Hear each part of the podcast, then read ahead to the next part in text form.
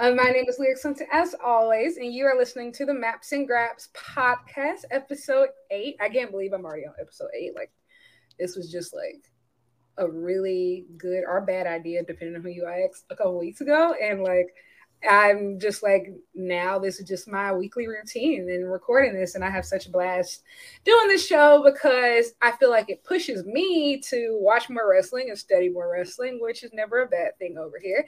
But today I am joined by a very special guest, my good friend Dey. I'm going to let her introduce herself because I'm so excited for her to be here. Oh, thank you. Uh, hi, everyone. My name is uh, Dey. Um, I am pretty new to wrestling. I only started watching this late December 2021.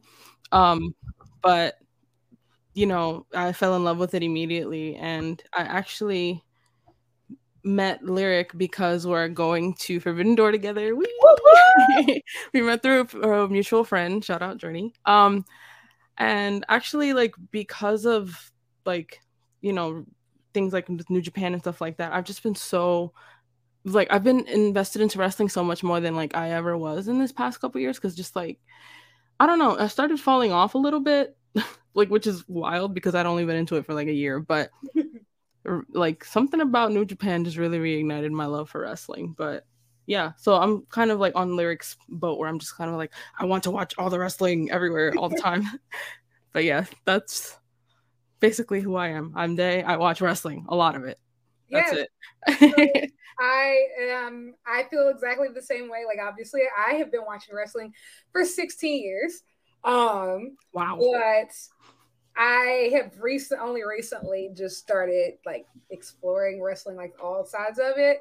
Uh I have like this goofy smile on my face because I just I just fucking love it.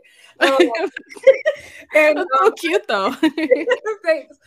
Um, but recently, like just getting into Japanese wrestling has honestly changed my life. Like I love reading about it, love writing about it, love watching it.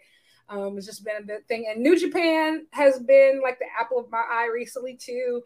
Um, I still love you, AEW. You have my heart still, but New Japan this year has been cooking. The first, um, actually, the time that we met in person was at New Japan Capital Collision. Right. Um, great show. Um, and so before we get into this episode, which is going to be a summer preview, um, there's so many great shows that's going to be happening this summer across New Japan, across Stardom, across AEW, across the Indies. Um, and we just want to like, you know, just get briefly into some of them. So obviously, some of these shows will get their own preview episode or recap episode later, because they're so big, namely like the Forbidden Doors of the world, um, and so the, we're going to get deep into it, but this is a perfect time to talk about like uh, you know who are who do we think are going to be the MVPs of the summer? Who are going to be breakout stars? What are some of the dream matches we would like to see in a perfect world? But before I get in, into any of that, there has actually been quite a lot that's happened in the last couple of days in the New Japan Oof. world, namely Best of the Super Juniors tournament since our my last episode, as well as the New Japan Resurgence show, which um obviously these come out these episodes come out on Thursday, but we're recording this on a Monday, so that means that that show was actually last night, so not even the full 24 hours ago for us. So let's get right into it, starting with Best of the Super Juniors this tournament has cranked up the heat. Like it started off a lot of fun and mm-hmm. it's a lot of fun, but these last couple nights, I feel like everybody has brought it. Like, yeah. can you agree on that? I feel like not oh, just, absolutely, not absolutely. even the people that we expect to have the ba- the banger matches, not even just the speedballs of the world, not even just the you know the Lio Rushes. I feel like everybody mm-hmm. it. And so, what have been some of your favorite matches of the tournament? Like, who have you had your eye on? Um, I have to say, like, obviously we know that like Hiromu Takahashi is him. Like, that's period point blank.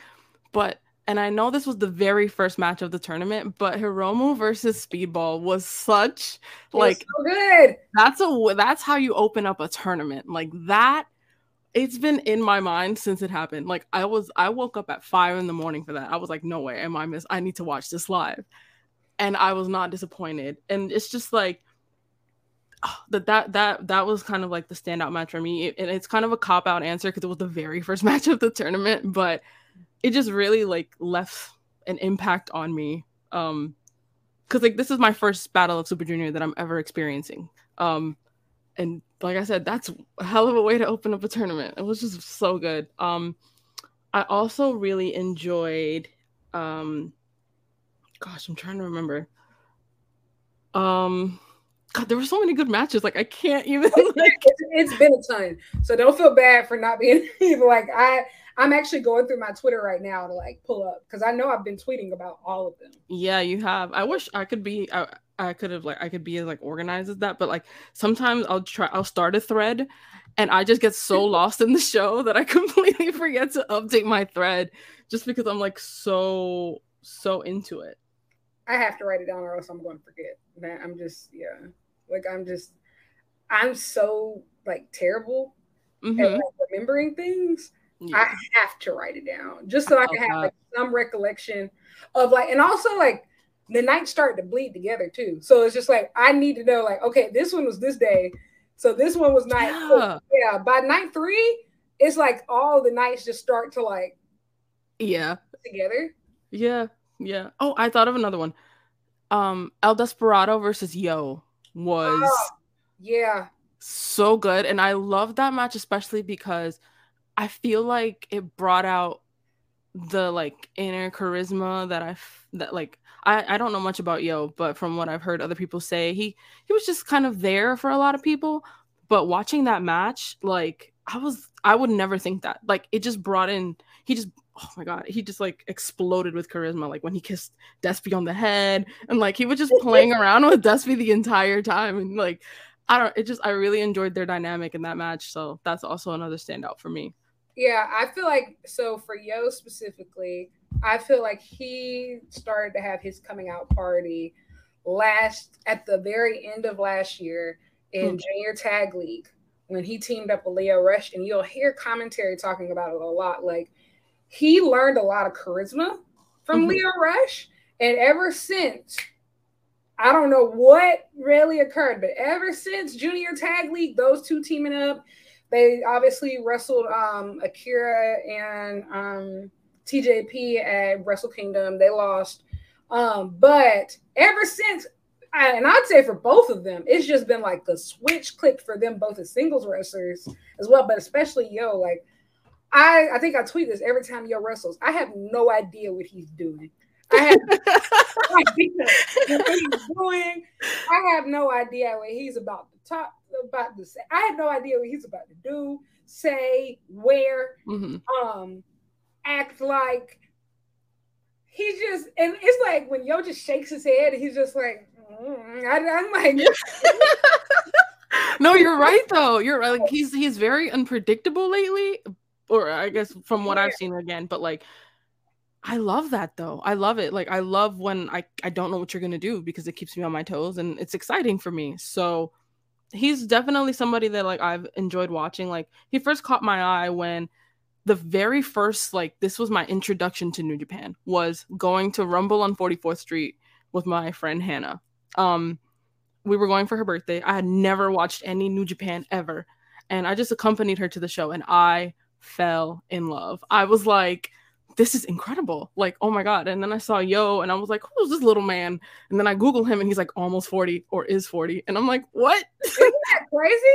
yeah. So I was like, but he was awesome then. And I'm just kind of like, like seeing him like then, like he was, he was just kind of like there, you know, he was cool, but like, you know, he was there. And seeing him now, I'm like, whoa, like this is a completely different guy. So I've loved seeing his growth, like in this tournament because it, it's oh like he's just he's really somebody that I got my on for sure.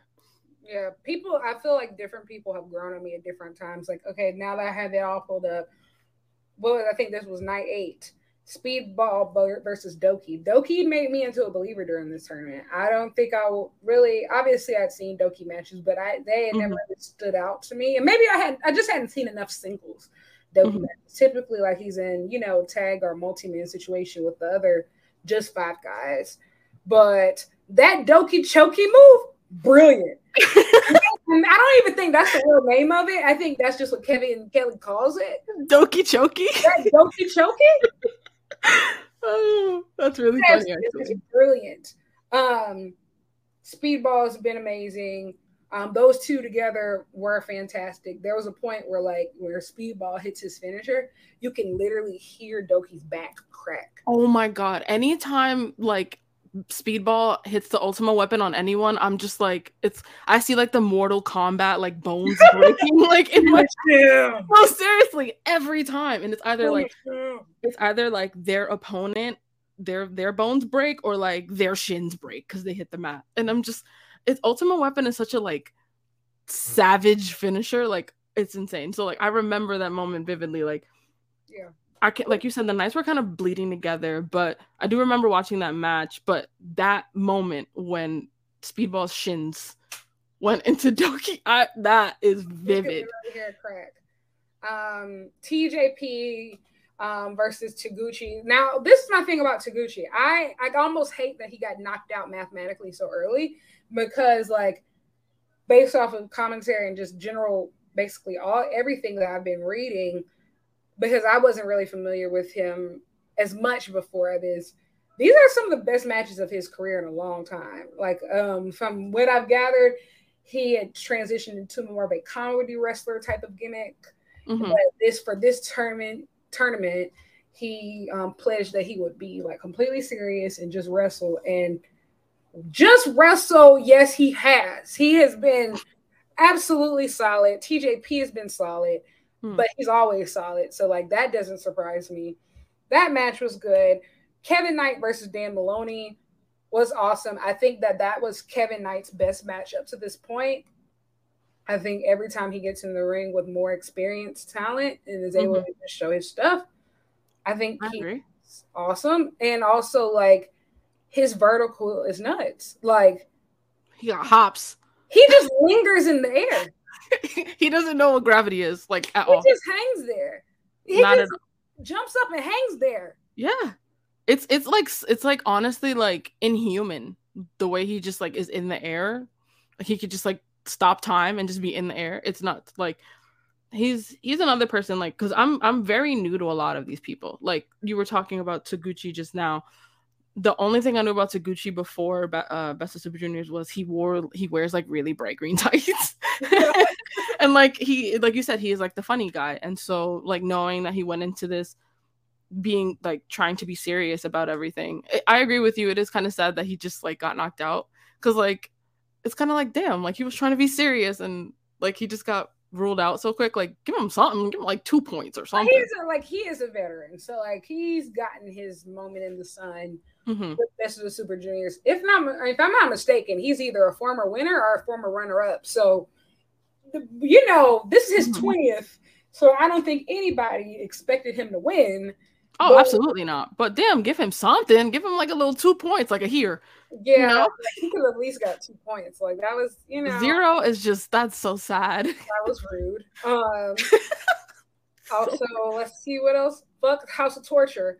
Like, I, I yeah, I just want to say this, dude. I don't know who keeps booking this, and like, obviously, we were supposed to get to this part later in the show talking about like resurgence, but uh, with Aussie Open, with Mark Davis now being injured, and like my heart is broken. Let me tell you, I, I fell out to my knees when the law, came, all of it. Like, uh, my I, stomach literally dropped when like as soon as I heard him say it's not for a good reason, when he said, I said, Kyle, don't do this to me. Kyle, don't do this. I've been, because you know what? I should have known better because Kyle or Mark, they typically don't wrestle singles matches even without each other at all. Like they always, they're either always in each other's corner, like, you know, they always have each mm-hmm. other. That's just yeah. how the United Empire period works. Like people always are backed, you know, typically. Yeah. And so, I should have known something when he showed up on AEW without Mark. But like, god damn, like Aussie Open, what is we gonna do now? Like, I'm sorry. This like, I'm, moment. I'm sorry, guys, but like, respectfully, on the traditional tag team front, this has not been like a standout year for tag team wrestling. Like I feel like last year we had multiple teams that were just killing it.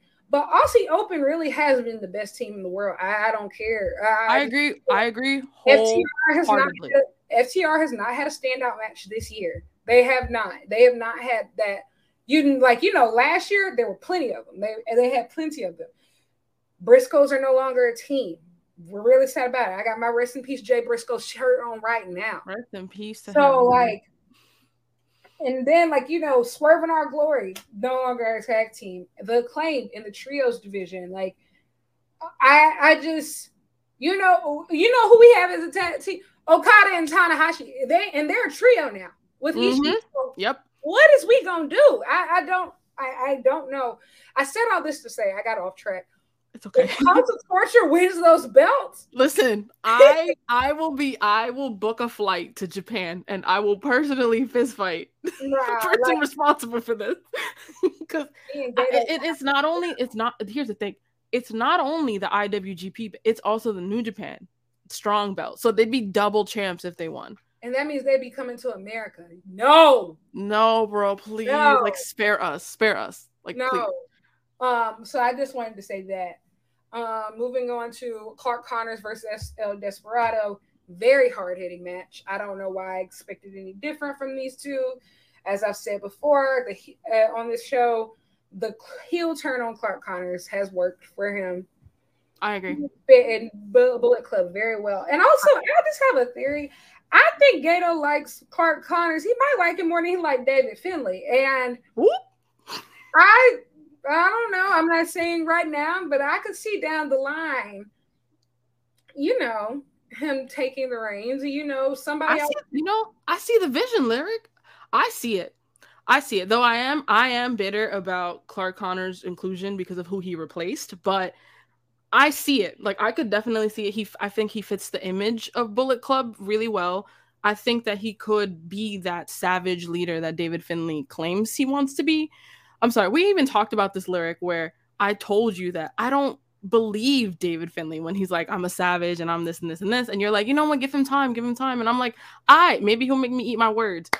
I don't know. Like maybe we'll see. I like think, so here's my thing, and I told you this about like David Finlay. Yeah. I think that that is the story. Like, I think that's mm-hmm. the story.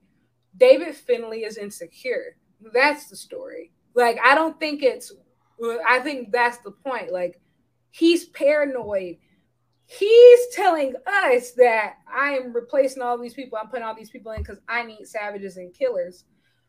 But we who have seen Bullet Club over the ages, like, we know mm-hmm. that he is replacing and changing all these people up because all the old heads would never respect him. And so, like, he's insecure. And so I think that that's the story. He doesn't believe himself yet. And so, of course, we don't believe him. Of course. He's on he's on a journey to start believing in himself. And like it's and that's why he's had to find new people. Like, think about it. Clark Connors is from LA Dojo wasn't mm-hmm. even in Japan for the longest. Like, you know, like he just really started, you know, regularly coming to Japan.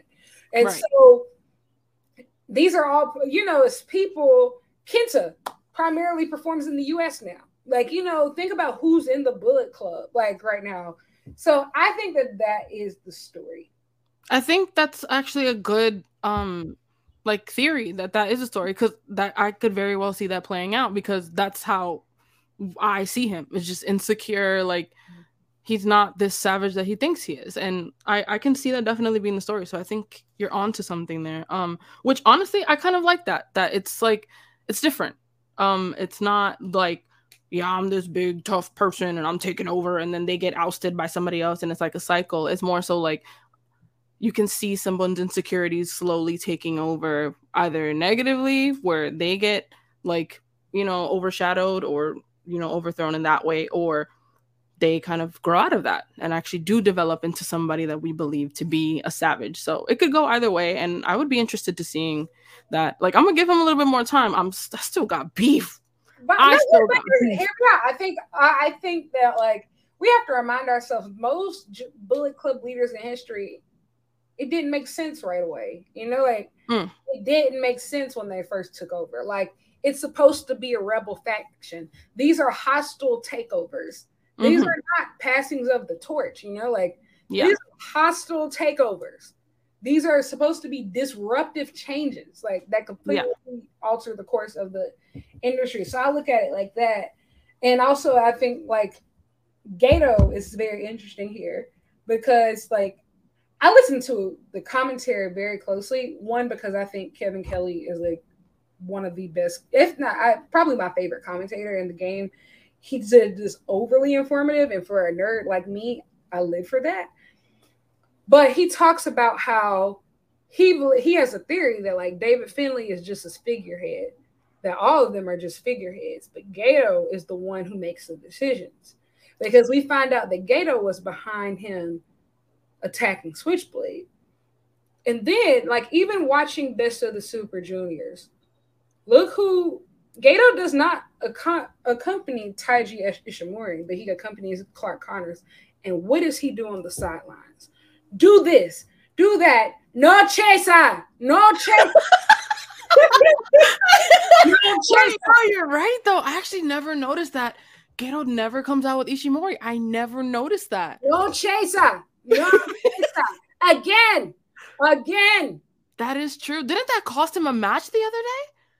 Did it cost him? Yeah, it did. It did. I forgot mm-hmm. who he was going yeah, against. But I forgot he... which one it was, but yeah, it did cost him a match the other day. So like, interesting. There's a theory that not like you know maybe none of them are in control. Ooh, wait, I see it. No, because that that actually makes a lot of sense. Like you know, Gedo is the puppeteer and they're all his puppets. He's controlling the strings. Absolutely. But he's letting them think, like he's letting David Finlay think, like, yeah, yeah, you're the leader for now. But like, you know, that kind of thing. I see it. Yeah. And Ooh. also I have and then another thing that you said before I get back to sub Best Super Juniors. I think may you know, even if we don't like how it happened, I do think that it was time for ELP to leave. Like mm-hmm. he has been he's been a Bullet Club faithful, and I think that he's been like you know a fan favorite for a long time. But he's also did most of that work as a member of the junior heavyweight um, division. This is his first Super Junior um, tournament that he hasn't participated in right now, mm-hmm. and so I think like with the move to the heavyweight division, I think he needed a major change, and I think also like he doesn't need Bullet Club anymore. Like he's a fan favorite, and I think it showed yeah. when he came out at Wrestling Dontaku. Like, no, the fans don't just like him because he was in Bullet Club. The fans love um, El Phantasmo. Period. Like, yeah, and that's whether he's in New Japan, whether he's at Forbidden Door, whether he's at Wrestling Revolver. It doesn't matter. Stateside Japan, people love ELP, and I feel like you know, for a lot of people for you to cross into that next level, Bullet Club needs to be your stepping stone, not your tombstone. I definitely stole that from P Valley. But Ooh. um that's Uncle, a word. Uncle Clifford has um a rule, and P Valley said, let this pole be your stepping stone, not your tombstone. Mm. In, P, in P Valley. Um, but that's neither here nor there. I mean, I here's the thing is I know like I'm a pretty new fan to El Phantasmo. Like I only really started paying attention to him after um Sakura Genesis when he got kicked out. Like mm-hmm. I, I knew about him because I obviously went to Rumble and I saw his entrance and I was like, that motherfucker's cool. Wait, can we curse? okay, I don't want to like you know whatever. But yeah, I saw him and I was like, that motherfucker cool because like he had this neon jacket or whatever. And then I saw he got kicked out of like Bullet Club at Sakura Genesis. Sakura Genesis was it? Yeah. Mm-hmm. And I felt so bad because of the way it happened. Because like especially like the Ishimori part, like that messed me up. I was like, that, that was foul. It was foul. I'm not saying that it should have happened like that. that yeah, foul. but I do agree that um it it was time for him to leave, especially because like I I remember seeing clips like after I went back to watch after Sakura Genesis, he had those like little moments where he was exhibiting quote unquote face behaviors, like giving t-shirts to kids or like patting kids on the head, like being nice to the fans and like people really liked that and I just think ELP like ELP is just an easy person to like, like an easy Very. wrestler to like. So I I do like the face turn. Like I love it. I'm I'm I'm here for it.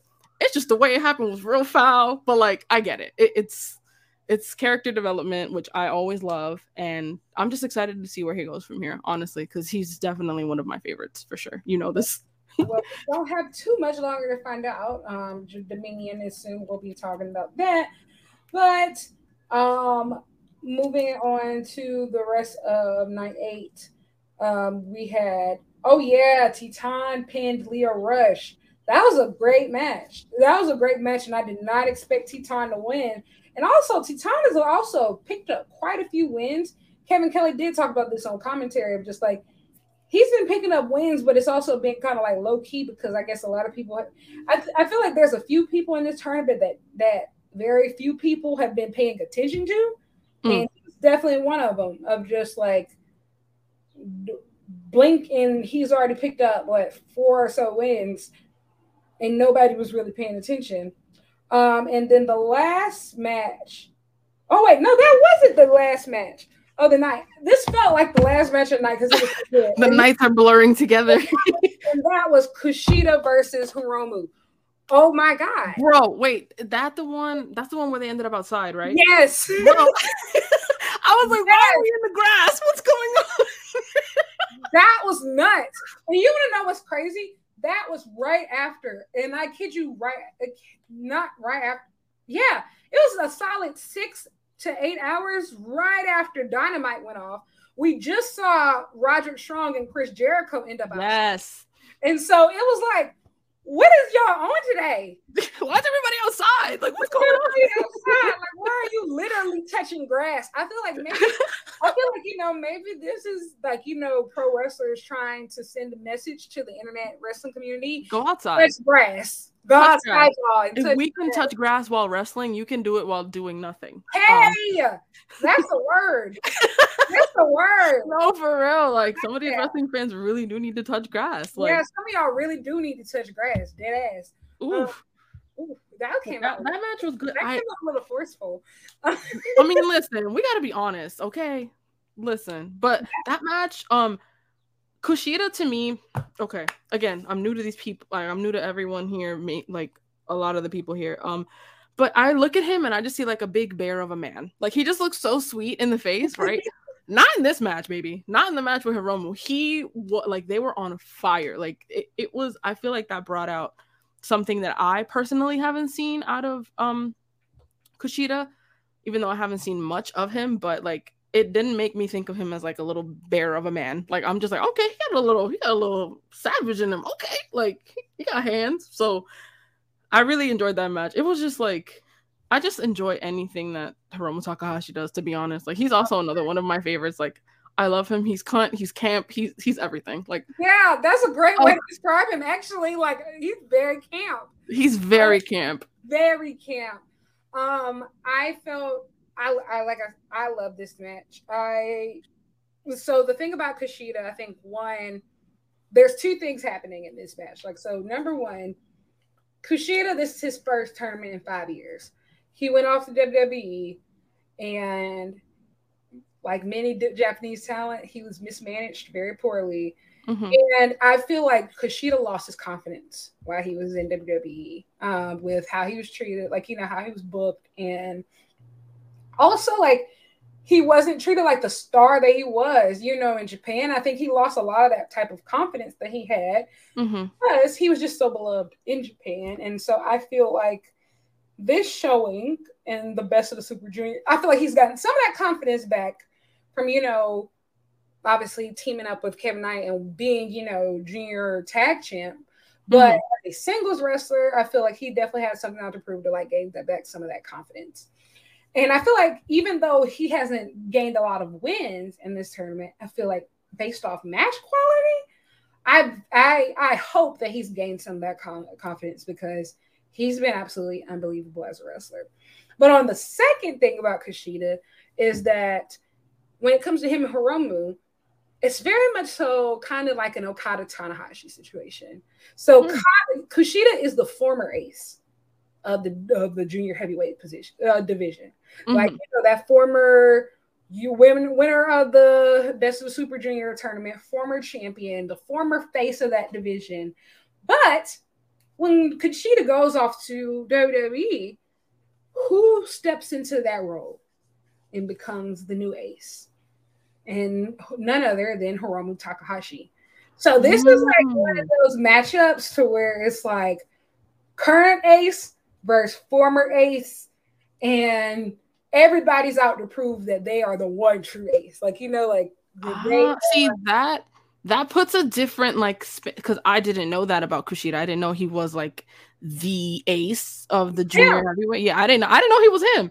Um, I, I, wasn't familiar with his game. I owe him an apology. my apology. I wasn't familiar with your game. no, seriously, uh, my apologies, Kushida. But like that puts such a different dynamic on that match. Like it honestly makes me love it even more, knowing that like those were the stakes, like low key, but also kind of high key. Um, so wow, I actually didn't know that. Thank you for that tidbit there. But yeah, it also makes me see Kushida in a different like. Like I said, I only saw him with like a little bear of a man, but knowing that he was him, I'm he like, all right, all right, let me put some respect on your name, sir. I apologize. He was him. Um, yeah. Then I honestly, if it was up to me, that would have probably been the closer. But you know, hey, it's not up to me. But I will say, I I, I tweeted this. I said I think that was the best match that I've ever seen with a count out finish.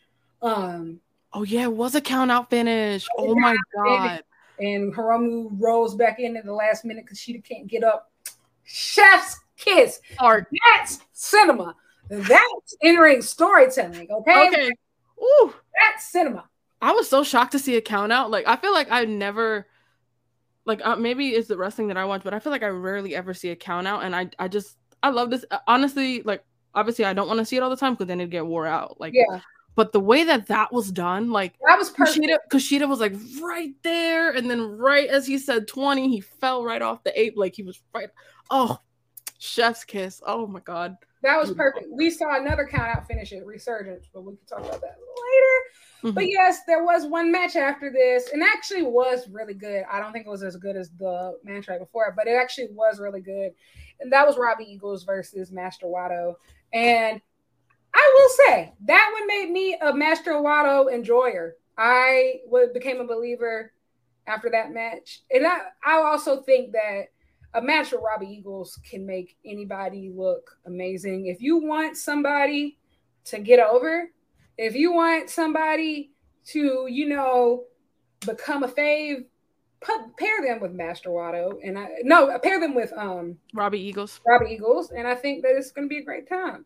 Yeah, I mean, I might have to agree with you. I think Master Wato was also somebody that I didn't really look at much. Like, I more so like I paid more attention to Robbie because something about Robbie is kind of magnetic to me, and I really enjoy watching Robbie, him. Robbie, Robbie, Robbie! Oi, oi, oi! But like, I really love Robbie, and so, but you know, so obviously I'm gonna watch all of his matches, um, or go out of my way to especially watch his matches. And so, watching that match with Master Wato, I was like, okay, exactly what you said. Like, it made me a Master Wato enjoyer. Now I'm kind of like, okay, I'm gonna keep an eye on him too because he ate, like, you know, like, and it, it, he was just somebody that I didn't really look at much. Um other than the fact that he has like a bang. And I was like, okay, he got a little bang. All right, cool. Yeah, he got the, he got the little bang. Like, I'm a very visual person, so like that's how people catch my eye is like what they look like.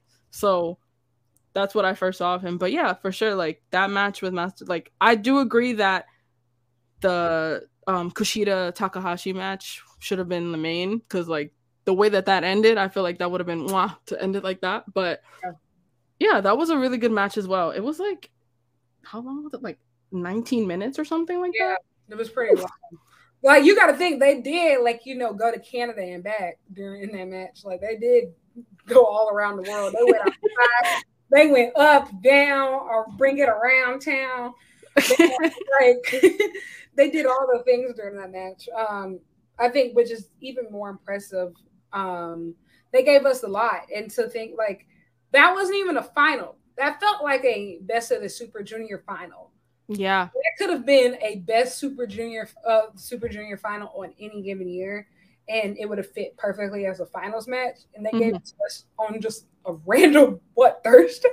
Yeah, I mean, honestly, there've been a couple like final level matches in this Absolutely, tournament. Yeah, that I I can't name them off the top of my head because like you know they the days are all bleeding together. But if I were to go back and watch this entire Best of Super Junior and I actually took note of it, I'd have like like three or four. I'm sorry for the motorcycle in the back. Oh no, you're fine. Um, I think Hiromu Lio two was was one of those um speedball versus Hiromu. And you know what? I think like that's just the difference. That's it. That's that just proves like Hiromu Takahashi is just such a difference maker. He's not the strongest, he's not the tallest, he's not the fastest, he's not the best technician of any of any any of these wrestlers, but he is like such a total package to where and I think he's just such a big match performers because like when I think of those some of the best matches of the tournament that could have been finals, and I think of typically his matches with his some of the people in the tournament because that's just what he does. Like he's that, and it just proves why he's the face of that division and mm-hmm. why he's the champion. Um, I I don't want him to win Best of the Super Juniors like three times is more than enough. Yeah, but I love how in each of these matches, even if he loses, like he, you can tell why he's the champion, and yeah, he's just been incredible, um, as always. Mm-hmm. Um, Douki and Taguchi had a great night. Also, I, I, I, I got it wrong. That was not night eight. That was night six. I'm sorry. Night seven, Douki and Taguchi had a great match. Like I said, Taguchi has been really great this entire match, and so is Douki. Um, great guy, uh, great stuff from both guys. Mm-hmm. Um, oh yeah, so the Robbie Eagles Kevin Knight match, I loved that. They cooked. I loved that. They cooked. So loved it. It was really cool because, uh, like two nights before that, Robbie had been on commentary, and he had been talking about how yeah, Kevin Knight needs to work on his mat, mat work. When I if I was his trainer, we would be working on this, and he was just like this, this, this. And then when Kevin Knight got on commentary like the next night, he was like, I heard what Robbie said, and I can't wait to show him what I got and what I can really do in our match. And yeah. then we had the match, and then it was just like, oh, like what you gonna get into now? Yeah, they were a little saucy before the match. I don't know if you heard their exchange mm-hmm. before they started wrestling. I was like, okay, it just it was only eight minutes, but like it was really really good. Like I loved it.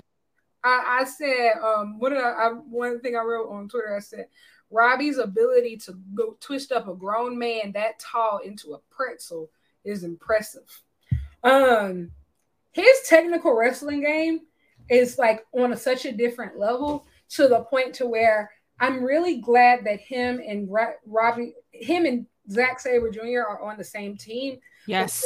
I don't think we could even fathom nor handle if these two were ever opponents. Because honestly, I would I'd give a kidney. I'd give a kidney. I'd give a kidney. If you're listening, anyone, free kidney. Cause like I would love to see that. I mean, I know, like you said, that we wouldn't be able to handle it, but that's why I want it because right. I know I would go bonkers bananas if I ever saw that match. Yeah, like I think that they would honestly. This actually happened some point. I forgot who did it. It might have been him, but I think it was somebody else. Somebody put their submission hold in so tight that they needed at the end of the match. They needed the refs to help them untangle their legs. So, oh my I, god, I think that that would happen to Zack Sabre Jr. and Robbie Eagles. Like I think that they would get so tied up into like this big TMDK pretzel. My favorite pretzel. hey, so where they would need help. Yeah, untangle. I yeah, they like when we talk about the best technical wrestlers in the world. Don't get me wrong, Bryan Danielson is great. Zack Sabre Jr. is great. Claudio's great. Um, Jonathan Gresham is great. I think Robbie Eagles needs to be in that conversation as top five because between this year alone, ever since he's joined like TMDK, I've seen this man do things that I have never seen before in professional wrestling. And they really? I'm not even talking about, and that's saying something because he's not. Don't get me wrong, he can do some aerial work, he can fly, yeah. but I'm talking about all mat stuff, like all just mat submission mover m- maneuvers, like all stuff on the mat, on the ground. Like mm-hmm. he's nuts. Absolutely. Like this man uh, called himself the limb reaper. What? That's hard as fuck, yo. That's what? hard. That's hard. When he called himself that, I said, nah, bro, I gotta stand. I have to stand because he and he lives up to the name. He lives up to the name. And I think like he neutralized Kevin Knight, especially because Kevin Knight, you know, primarily does depend on his aerial offense and like his hops. He went after them legs, child. He went after them legs. He, mm-hmm. he, he, broke him down. Yeah. And I think he's just he's so mm. Yeah, he needs to he's definitely like underrated in the technical wrestler talk. Um, not enough people talk about Robbie Eagles as like mat work because he's insane, and we need to talk about Robbie Eagles more as a society, as a people. Absolutely, I, I concur. Um, so Lio Rush versus Kushida was good. Um, very good match. They I had seen them wrestle each other before WrestleMania weekend when they did the Multiverse United show. Those two had already went head to head. That mm-hmm. was pretty cool. Actually, did they? Was that them or was that Speedball versus Real? No, no, it was Lio versus Kushida because Speedball faced Tanahashi because Will Ospreay was injured. Anyway, y'all didn't need all that. uh, uh, moving on, Yo had once again blown me away with um, his postmodernist era. Um, Taiji Ishimori and Speedball had one hell of a match mm-hmm. um, before his injury. Taiji Ishimori, I think, was so underrated during this tournament. And to say that he's in Bullet Club had no backup. None. And he was killing it. He made Speedball tap out, which is incredible to say. That shocked me when he tapped. When I, my, jaw was on, my jaw was on the floor. yeah, I was like, he what? Like he. I was pushing to speak. it was like when like it was. I will say every time that Speedball and Lio Rush have lost in this tournament, I have not seen it coming. Yeah, exactly. Those three, whenever those three have lost in the tournament, I have not seen it coming. Yeah. Uh when yeah, when when um because I believe up until the point was it Ishimori that Mike Bailey lost to for the first time? Because like Mike Bailey had like a perfect record for a while. I'm trying to think of who he lost to first, but I can't remember. I, I can't either. Because he lost to Kush- Kushida and Ishimori only. So I, I don't remember who he lost to first, but I remember being shocked when like he first lost. I really thought he was gonna go like all the way and be completely perfect because like Mike Bailey's been absolutely I insane. Now, I didn't think he was going to be completely perfect. And I'm going to be quite honest. I didn't think he was going to be this good in the tournament. I knew his matches were going to be this good. I didn't think hmm. his record was going to be this good. Simply because I didn't know how New Japan felt about possibly letting a non-contracted talent go this far in the tournament. Right. Because you know he's with Impact, so I thought like, yeah, you know, like they're gonna let him, you know, get his shit in, and then like, you know, right? Yeah, like I didn't know that he was going to be one of the most dominant people in the tournament as far as the record. So I will say, but after night one, when he beat Hiromu, I said, oh, he might take it home. So yeah, yeah. they let him beat, beat the champ clean. I'm actually, I'm looking at the the points for everyone. I for some reason I didn't expect Yo to be at 12. But Yo is at 12. And like he's been I'm sh- uh, listen, like I, I didn't really like I, I wasn't like conceptualizing the points in my head. Um There's a lot of people who have more points than we think. Yeah, like Master Wato's also at 12. Like exactly. I'm like, what? Where have I been? These next couple nights are so make or break. Like and like I don't even know like when am I gonna sleep tonight because I don't I have, think oh we have we have one tomorrow, don't we? Well, so tonight, yeah. Yeah. Well, yeah, so yeah, like that'll be what, 4 a.m., 4 or 5 a.m. Five like 5, 5 30 a.m. 30. Yeah, it's been yeah. like five and six. Uh, um, I'm so sad about Ishimori though. Like oh yeah, let's go ahead. So and get, sad. Let's go ahead and get to that night, so we can just go ahead and get into like all the other stuff that we got to talk about. Because I'm gonna get, get sad. Because, damn, I was upset. Yeah, it's the Forbidden Door season, man. Everybody's getting injured. It's the Forbidden Door curse. It's happening again. Terrible. I mean, I um, I know it's like a it was like a spinal injury that he has, um, like a meniscus or it's something. Neck, yeah, it's a neck injury, man. I So, just hope he's okay. I hope it's nothing too serious because neck injuries are always scary. Like, he's gonna have to go into surgery, and I think like he's in his forties too. So, um, I think he, if I'm not mistaken, I think he's forty. Um, I'm, I think so. Let me do a quick little. he looks great. Don't get me wrong, like all the forty year olds look freaking awesome. Yeah, Yeah, he's 40. 40. Mm-hmm. He looks awesome, but No, ser- jacked. Like literally jacked since he was born. Like just Jacked. jacked. like all the 40 year olds, this is like like Kota Ibushi, Ibushi turned 41 yesterday, and it's just like Insane to me that Kota Ibushi is 41 years old. Like what? Well, I think Bryan Danielson turned 41 today too, and I'm like, Happy birthday to the goat. like all the goats, like I just want y'all to know y'all look good as hell. Okay. y'all, y'all look great. Y'all Oh. look great, and I need to step my game up because See, why am I, Inspirations. why am I 25 and I get tired still walking up the steps. Okay, no, I can't go up a flight of steps without feeling like I'm breathing into a paper bag or something. Like I can't, Yeah. I can't do it. So you Like- know, we need to step up our game because Like I know you bring in all your groceries on one trip. okay, bro. Ishimori, Ishimori brings like he brings the groceries in You with one bring your groceries and my groceries in. and Oh. his. like it's insane how jacked he's at 40. Like, ugh. But I mean, but Tanahashi was 46 and like still jacked. it's like I, I mean this respectfully. Whenever Tanahashi like unzips his like jacket and like does the like boob the titty expose, it's one of like the best moments of my life. he does it on purpose. Like if you saw it resurgence, he did it really slowly, like ah, ah, ah. he knows what the people want, and the people want What too. this burlesque? Like, please. Wait, now I need Tanahashi and burlesque like style gear. Can we get that? Gear, gear it? makers. Like- Can we get that? Because Can we work on that? Like, I love that. When I saw him live and I saw him unzip it, and like I, saw, I was like, I am blessed. I'm I know, blessed. right? Um, so I woke up late for the most recent night of the tournament, but I woke up right in time for Eagles Moloney. So I did like I've seen them all, all the matches, but yeah, I'm just going in order. Sorry, guys. Um, that match rocked. That Mm. match stiff. Dan Moloney Ooh. versus Robbie Eagles was stiff. Um, and Moloney won, which I was not expecting Me either. all, just because one, this first, Moloney's first year in the tournament, his first time doing something with New Japan.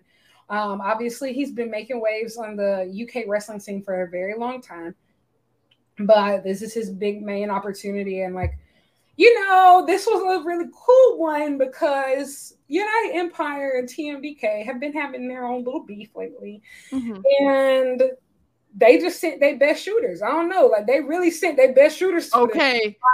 they really sent their best shooters for this one. it out, and this was They, crazy. they duked it out, honey. I'm almost positive they need to like do a rematch at some point because what was that about? yeah. You felt that's what I'm saying. Is like I didn't watch the entire night, but I from what I heard from my friends who did watch the whole night, the whole night just felt so charged. It's Korakuen Hall. It's that Korakuen Hall special. Like it's just the energy in that venue is just always so crazy. But especially on this night during Best of Super Juniors, like that's on my ba- bucket list. I gotta see. I gotta go to Korakuen Hall. Like I just have to. I, I would love to go to like Korakuen Hall and just experience that like that energy, like you said. Like, ugh, a dream. It's a dream. Um, so yeah, that one was insane. That energy was nuts. Um, Lio Rush versus TJP, also very good. Oh, speaking of Lio Rush, that's what one of the matches is um later today. We get Lio Rush versus Speedball. Um Wait, what? We are? Lio Rush versus. I am not missing that. I'm setting like five alarms. Like, yeah, I was like, yeah, I'm gonna have to get up for this one. Yeah. I was actually looking because like I'm looking at the whole like um situation and I noticed that they hadn't wrestled yet. So I was like, we're gonna get that sometime, and that time is tonight. So wow, that's I'm very, very, very excited about that one. So then there was Kevin Knight versus Yo. Um, that match was good. I will say there was a moment where I I don't I forgot what was happening. Yo tried to, I think, plunge um Kevin Knight into the crowd, and rather than running into the crowd, Kevin Knight last minute jumped like three levels on the bleachers and landed on his feet. I said, "What the fuck? like seriously?" No way. The hops are unreal. You got to go back and watch it. Like I'm they- gonna what? like Like, that man is a walking highlight reel. like a walking highlight reel. Like I'm like, how the hell did you end up here and not the NBA? okay, bro. They missed out. Um, up next was Hiromu versus Ishimori. So that's when Ishimori got injured. Um, and I mean, like this guy, just such a champ. Like he didn't want to stop. Like he kept trying to get back up on his feet. The ref had to stop, which was 100% the right call because safety first. But um, Do Ishimori, you, do you know when in the match he got injured? Like what exactly happened? ah, It's okay if you don't. I'm just wondering. I, I, I, you know what? I actually, I think I forgot because, because like, it was moving really half paced, really. I mean, not half paced, fast paced, really stiff, and then like, he he went down, and then he just couldn't get back up, and like you could see in his eyes were really glassy, and it was just like, I think at first like everybody was like, oh, I think he's concussed.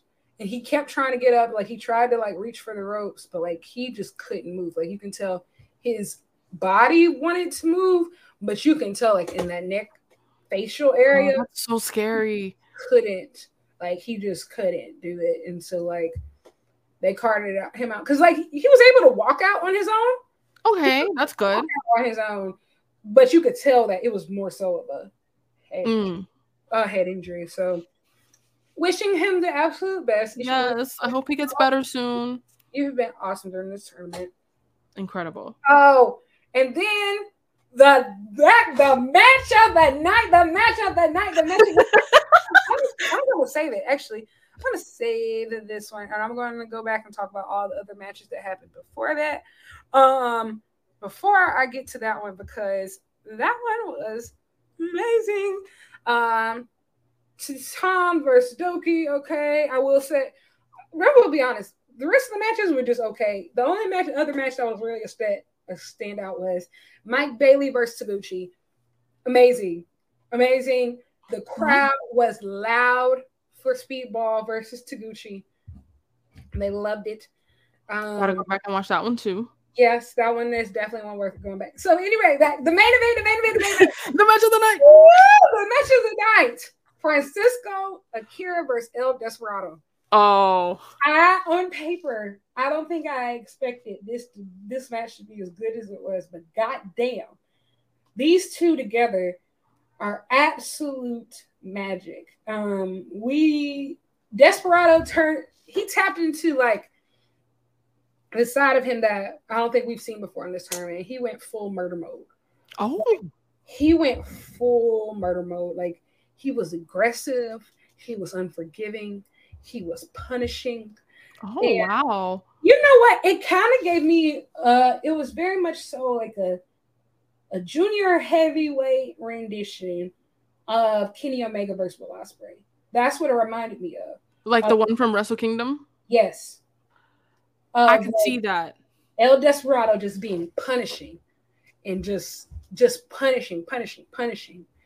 But Based off what I've heard, based off what I've heard of that match, because again, I haven't seen it, but definitely, like as soon as we get off, then I'm going back and I'm gonna watch it. But like, I I heard that because like one of my friends is a big Akira fan, and like she was like, they massacred my boy, and I was like, I'm so sorry. like he got the young boy treatment. Like I'm talking about, he took the beating of his freaking life. Like I, and he just keeps getting back up and keeps getting back up and keeps. oh, up. And like El Desperado held him in that torque forever. Like you can literally see like he him just drifting away, but he refuses to tap out. He refuses to tap out. TJP throws in the towel on Akira's behalf. Ah. El Oh. Desperado catches it and throws it back out. Ah. no, he didn't. Yes, he did. Oh, that man is a He fucking menace. refuses to accept the white flag. And also Akira refuses to let go. Oh, and then Oh my god. and the United Empire's there, they're trying to cheer him on. It was beautiful. Like I'm talking about cinema, in ring storytelling at its finest. That match, oh, Like that Oh, was a I'm star match. I'm so hyped to go back and watch this. I like I'm literally like the fact that he threw TJP through the towel in and Dusty was like, nah, fuck that. Like that's, That's crazy. literally exactly what happened. That That's crazy to me.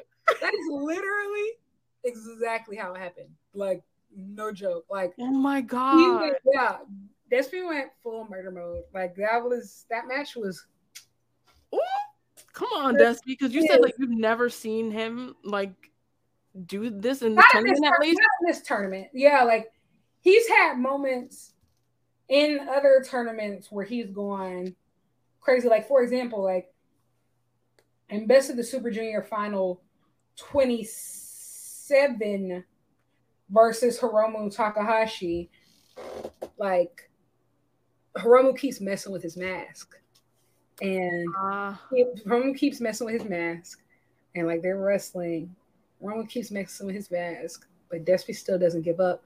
So eventually, he just snatches off his own damn mask and wrestles with no mask on.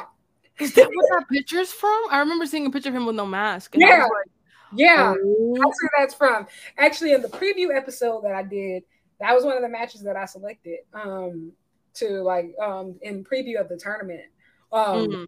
but yeah, yeah, like you know, he, man, man, man, like like I said, I don't think I think that side of him has always existed, but definitely during this tournament, this is the first time that he really tapped into that murder mode, and God, he did not disappoint. oh my Um, god. I will say also, like he just, yeah, he's a very underrated guy, and he's he's waiting for his moment in the sun too, as far as it comes to finally winning the best of the Super Juniors. Like that's what I'm saying. Like we're so late, but we're still so early. It's just like because people are fighting for not just number one, but number two. Yeah. I they're mean, going- he's in a good position. He's tied with Yo and Master Wato with at 12. So like, you know, it's it's like you said, these next few nights are gonna be like make a break. And I wonder if he's gonna keep tapping into that side of himself, like to really push forward. I wouldn't be shocked. Um, especially because like, Well, you he said, has to. Like you know, like, yeah, if you want to win, then you gotta like go crazy, go stupid. I don't know what to tell you. go crazy. Uh go stupid. Crazy, go stupid. I don't know. and I think he is. I think he's really gonna go crazy, go stupid. And this was just the beginning. Like, so No. I can't wait for that. And um, yeah, I'm definitely going back and watching that because, whew, So that's best of Super Juniors up to where we are. Everybody keep watching. I will be. I'm, I'm I'm lying because by the time you all hear this, it'll be it'll probably be will be in semifinals actually. So forget I said that. Make sure you watch the semifinals and the final. Yeah. Keep watching. Anywho, moving on to NJPW Strong Resurgence. That was last night in Long Beach, California, at the Walter Pyramid. Very great show. Um, we kicked off with um, that tag match um, El Barbaro, Cavernario, and Virus versus TMDK. That was not originally supposed to be the first match on the card, but because I don't know who was making decisions to let them people in late, they wanted to make sure they had as many people as possible in them seats before Mercedes' match, which was a I, I understand mm-hmm. that was a Mercedes was originally supposed to be the first match um, of the card, but whatever. That match was actually a really fun tag. Um, wasn't expecting um, the guys from CMLL to take the win. I agree. TMDK, but it looks like Virus wants a shot at the New Japan World um, Television. Television Championship. And so it looks like Zack Sabre Jr. might be willing to grant his wish. So we should see that. I'm actually really excited. I don't think we back we've really seen um, ZSJ go up against, you know, more lucha centered competitor since winning the belt. And so I'm excited to see him do it a little different. Show me something. Like, you know, Yeah, switch it up a little bit. You know. up a little bit. Show me a little something. Yeah, I mean, I wasn't familiar with um the uh the two guys from CMLL, but when I saw that man come out in that Flintstone cosplay, I said, I'm in. Cause like I just I thought that was like really entertaining. And like you said, I wasn't expecting that that win. Like I really wasn't expecting it at all. But I really I really enjoyed the match and it was it kind of like made me look forward to like kind of want to look into them a little more because it was just like I really enjoyed that match. It was very shall I say sports entertaining to me. I was very sport entertained. Yes, I was very sport entertained for sure. Um moving on, we had the first match of the New Japan um World Strong uh, sorry, I'm still thinking about that belt. Sorry. New Japan Strong on women's title tournament semifinal match, um, which we had Mercedes Moné versus Moné. Stephanie Vaquer from CMLL. And I would like to say, Miss Stephanie, I owe you an apology. I was not familiar with your game. That is like I agree. I concur wholeheartedly. Book her. I want to see her everywhere. I need to see her everywhere because no. I have never even heard of her until and maybe that's my fault. Maybe that's my fault. And you know what? It is my fault. But when I saw her at first, I just saw her presentation. Like, and I said, Oh, she looks like a star. And then she came out and I'm like, she is a star. Cause she she did her thing. Like I I fell in love. I she wasn't rattled at all. And I will say, like, a lot of people would have been rattled. Mm-hmm. Perception. She was not rattled. She said, I'm I don't care if this your fave. I'm beating her ass. Now okay. now what? Like that nah, she was great. I I did a little bit of research on her.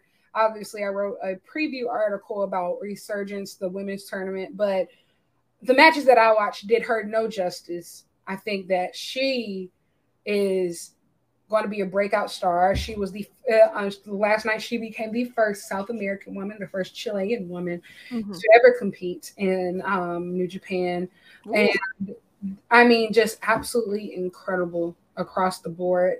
Um, and I think that we're going to see more of her. I think the thing about it is like CMLL, when it comes to mainstream, is not as well known as AAA. Right. So I think to mainstream, specifically American audience, says we are a lot more familiar with AAA talent um, rather than CMLL talent, which probably factors into why a lot of us did not know much about her. Mm-hmm. But we definitely know her now. Oh, absolutely. I think Miss Stephanie, you about to be booked and busy, my girl. I, I was saying that I was like, I hope her, I hope her phone's going off the hook with the email she's getting because like she deserves yeah, it. She has it. She has the look. She has the move set. But like that's not, obviously, um, as Mercedes Moné did everything right. As as she, one thing I admire about Mercedes is that she doesn't just care about herself. She cares about women's wrestling and everybody that she goes up against. Mm-hmm. She makes her opponents look really good. She lets everybody get their shit in, even if she's supposed to win. Like she makes everybody she she makes sure that even when the crowds are cheering her, she makes sure that they cheer for her opponent. She yes. does all the things. She really cares, and like that's why I love her. And also, like she shined in this match too. Um, if you keep up mer- with Mercedes, you know that she's been training a lot, a lot, mm-hmm. a lot of yes. training, lots of training in Mexico, most recently in Puerto Rico. And I think that this was the match that we really saw a lot of that lucha libre training start to shine. Yes, and she looked good. She, she did. Good. She looked phenomenal. Snoop Dogg outfit. I loved it. I thought it was great. and her split dye wig. I, I now she makes me want to split dye my hair. I want to split dye my hair so bad. You should. Yeah, between her and Jamie Hayter, y'all make me want to uh, split down my hair. I'm probably gonna do it. Shit, join the club. Might as well. Um, yeah. But that match, incredible, fast paced. I think yeah. that Mercedes is now like it, I think that these fast-paced, um, high-speed matches are becoming her thing. Like, and I think it's just proof that sometimes you don't need 20 minutes. Like sometimes you don't need 30, 40 minutes. Like obviously those type of epics are amazing. Um, but like I, as a singles match, this is my favorite singles match from her since probably like for her since she left WWE. Um, she just thrives in those highs. It shows all the things that she been training in that lucha libre style. This mm-hmm. match was awesome. Everybody shined. Moving on to the next match, semifinal match, Momo Kohgo versus Willow Nightingale. Wow. Yeah, I again, I wasn't familiar with Momo's work, but knowing what like I, I did research on her after and like reading what other people were saying about her and she usually is not the winner in mm-hmm. for you know for things. And you know she obviously didn't win this match but a lot of people who are familiar with her were super impressed by her performance in this match. Like they were shocked. They were like this is not the momo kohgo i know. And i can't speak on that but you obviously can. Yeah this was not the momo kohgo that i know. Uh, she typically, you know, the loser. She's typically the runt of the litter. She's typically the one who always in the tag matches and multi-woman matches. She's always the one who eats the pin.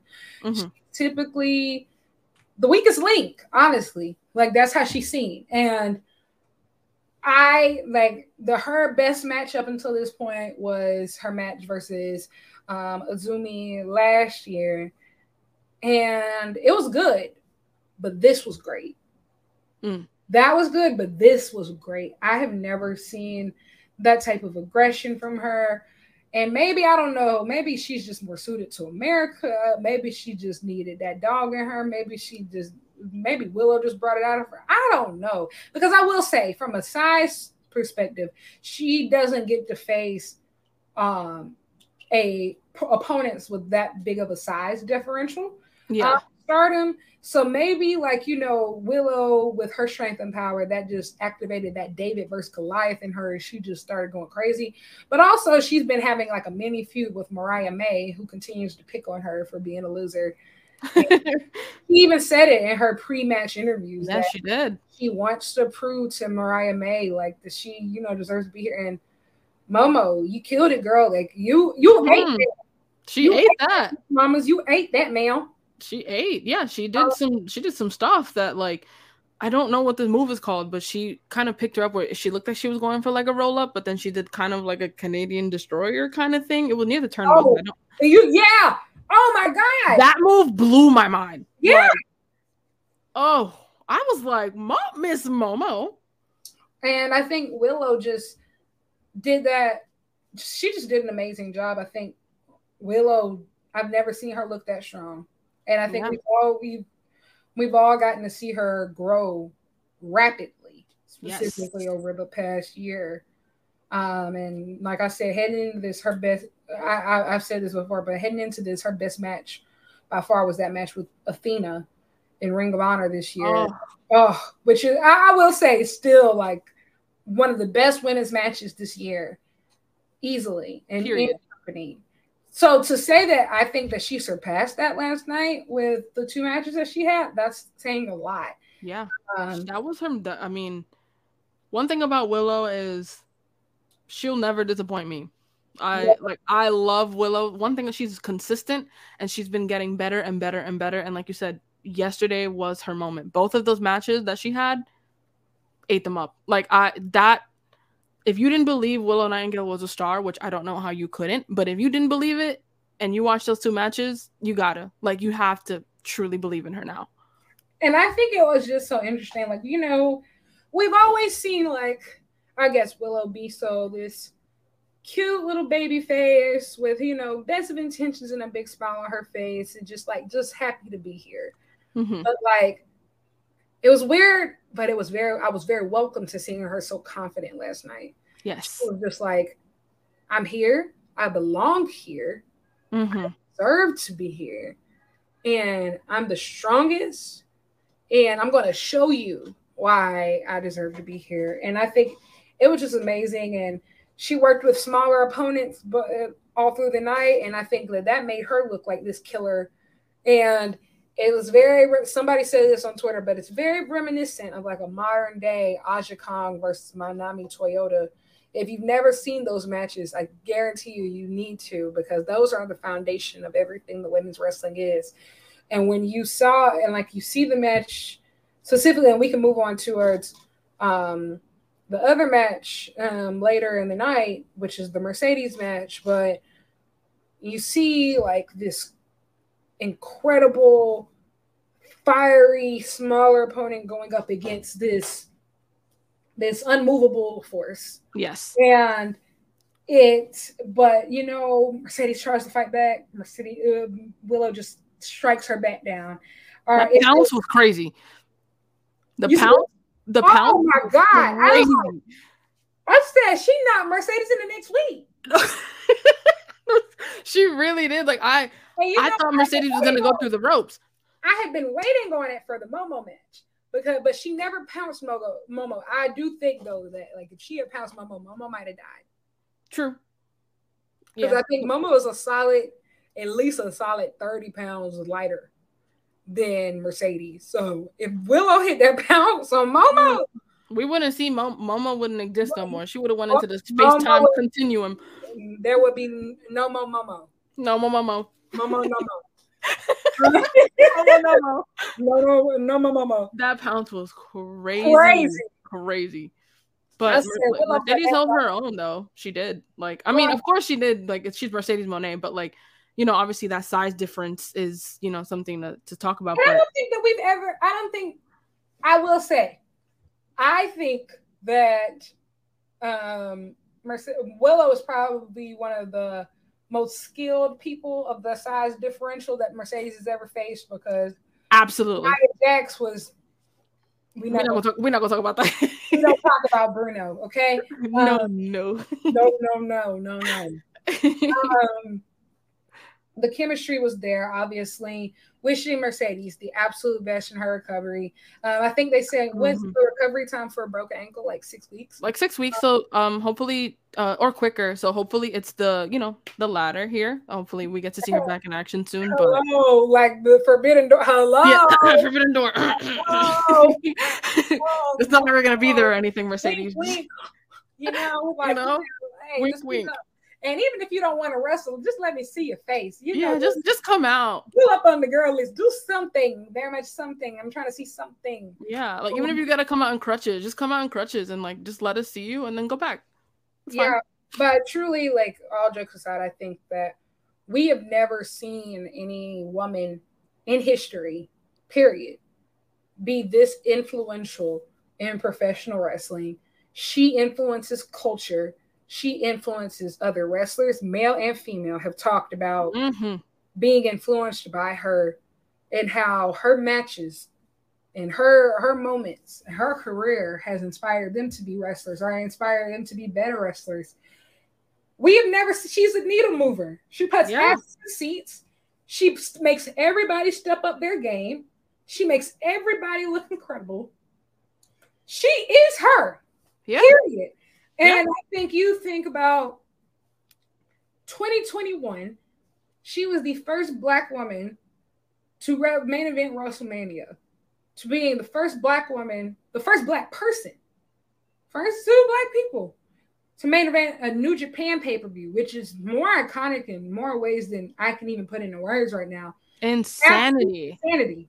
Just, just absolute insanity people don't understand the magnitude of like like they don't understand the weight that that match held. That willow nightingale versus mercedes moné like not only just two black people two black women main eventing a new japan pay-per-view. Are you kidding me? And, for, and honestly it's just like and when you think about it in context of just it took what is it over 50 60 years for that to happen in wwe like you know, well, WrestleMania has only been around, but like you know, pay per views have always been happening. But like, yeah, for but black women to main event a pay per view that took years and years and years. New Japan's women's division is almost eight months old. Right? Yeah. Yeah. yeah. Yep. November 2022. Mm-hmm. Almost eight months years old. Eight months yo old. Why did I say eight months years old? um, I'll go. I, I, I, didn't even notice you said that until you said, "Wait, what?" Eight months old. That's crazy. Yeah. But they see that she's a needle mover, and yeah. they see her as you know the future, and they see her. I think and Willow because I think Willow's been very underrated for a very long time, but that house got up for her too.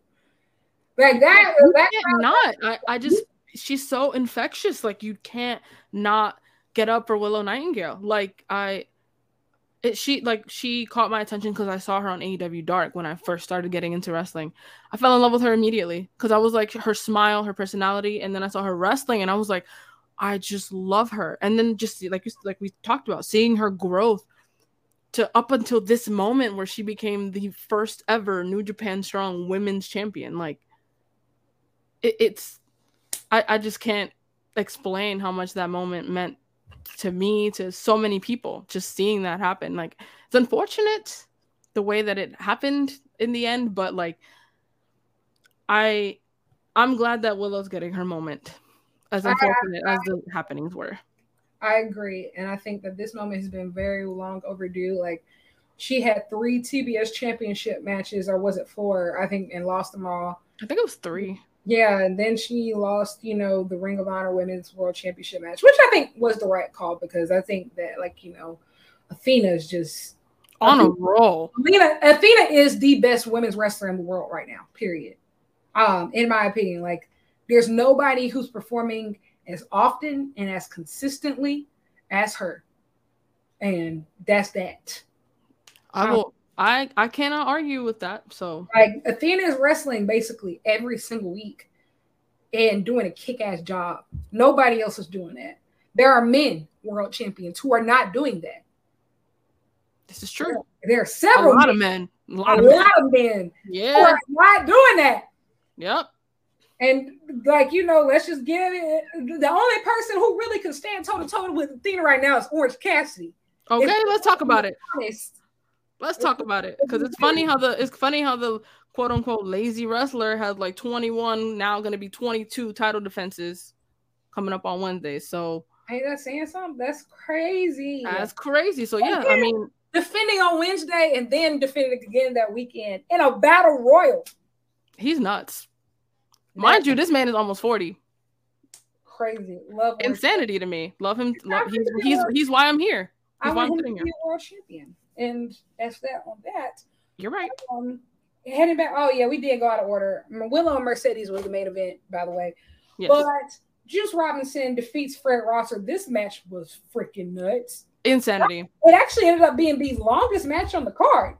Um, really? It was 23 minutes long. It didn't feel like it. It didn't feel like it. it did not feel like it. It was a lot of shenanigans going on in that match. crazy with the nasty trash can and the garbage juice and the and it, it was just a lot happening. It was really great. Um, shout out to uh, who was it? Ian Riccaboni. Whenever when Toni Storm came out and Fred Rosser kissed her, that was not consent. That was not. Yes. Yeah. for how I was like, not a fan of that spot. A lot of people weren't a fan of that spot, including the crowd.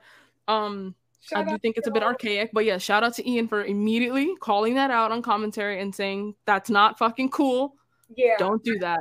I do I do think that he probably did clear it with her beforehand. Oh, absolutely. Yeah, yeah. yeah I would hope.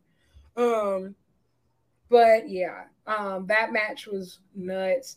Toni Storm fits very well into all this. I think that yeah, put people were saying on Twitter, but put her in Bullet Club Gold. I would love to see her. I would love to see more more of her and Juice on television. That I would think... be great. Like you know, some couples are cringy together, but some couples actually have great, great chemistry together on screen. Mm-hmm. They do. Like that closing shot of a bloody Juice with Toni sitting on top of him.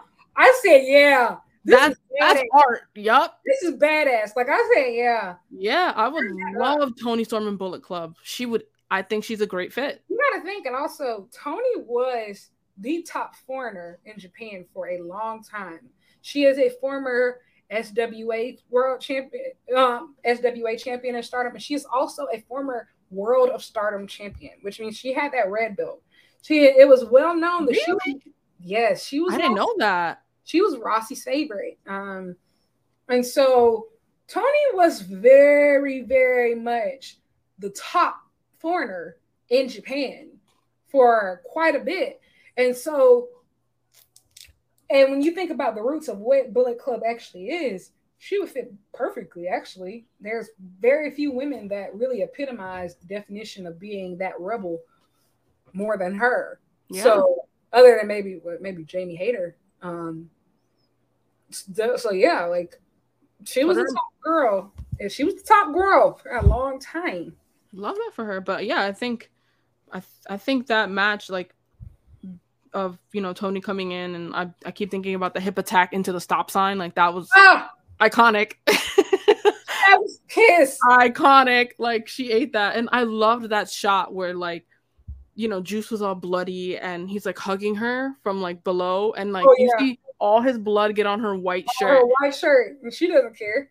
Yeah, but I just love that shot. She's just kind of like it's it's like the, it's like they said like the couple thing where it's like they Mhm. have that chemistry where it's kind of like damn this is kind of like they were kind of giving me that kind of like Bonnie Clyde and Clyde, yes yeah. yes feel and I love that they did it in such a like a not cringy way like they and I think that I would love to see more of their chemistry on screen like I'm a big fan of I would love to see more on screen couples if they weren't cringy is- but I think, and you know, Kenny Omega and Swerve Strickland actually talked about this on the podcast, on their on Swerve's podcast, on the Swerve City City podcast, and said that although AEW has achieved a lot of great things, one thing that they haven't, one story that they haven't told on screen yet is a romance. A mhm. romance people actually want to see, and that's something that I think that they need to do. And I think that hey, these two would be a perfect place to start.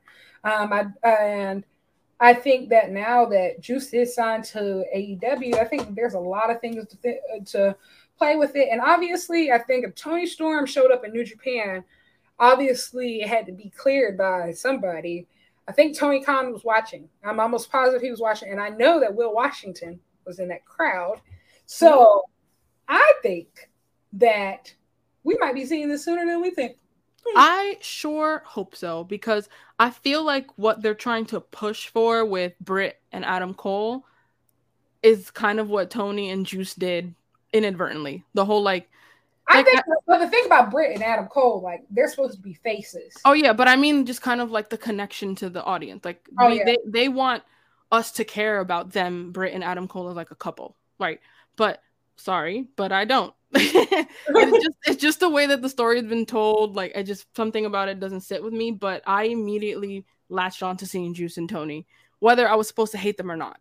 Um, I just want to see them more on my screen as a couple. Like I want to see them wreaking havoc.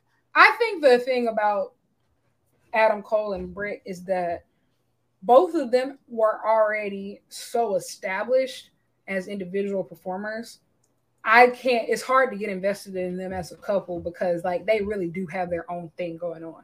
Yeah. Like Britt, DMD, and Adam Cole baby are like two separate people in two separate lanes and like trying to like integrate them sometimes it's a lot. But I will say sometimes this has been a curse of the you know AEW women's division, but the story of To- Toni Storm has not been as properly fleshed out as it could have been.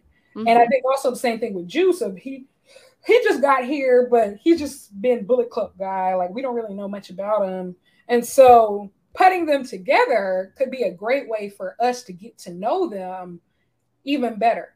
You know, like because I feel like Britt and like Adam Cole are just so established. That's why I think like honestly, after all this is over, I think that they're gonna go right back to like being separate and which is great. I think that they they should.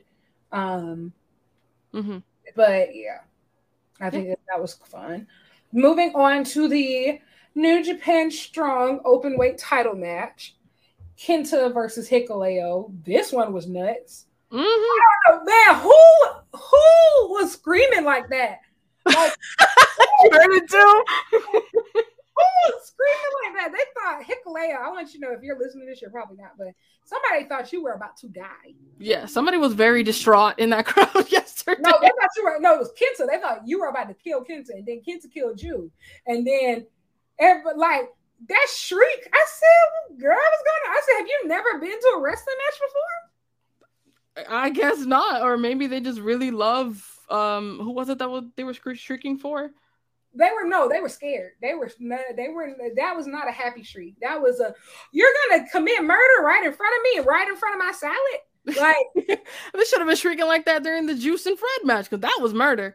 but no, but he wasn't trying to drop him off uh, from from that thing. Like, Yeah, but to be fair, Hikuleo's like fifty thousand feet tall, so like that was only like a four foot drop for him. but you got to think. Originally, it was supposed to be him who fell. It was supposed to be Kenta. Yeah, it wasn't. But see, I get the screaming for Kenta because His like tail fell all of three feet after, like, dude, Yeah. long ass legs. Come yeah, on. he barely fell. Like, but that match was, I honestly, I don't know if it's like the noob in me because I'm still new, kind of new to New Japan. I didn't think Kenta was gonna win that for some reason. I I didn't didn't know. think Kenta was gonna win that either, especially since he just lost the belt at Wrestling Dontaku. Yeah, Uh, but were people on Twitter, they were like, oh, the hiring freeze must be over. Um, if Hikuleo dropped that belt that quickly because you saw what Tama tweeted. Yeah, so he, he know, deleted it. He deleted it, but we saw it, Tama.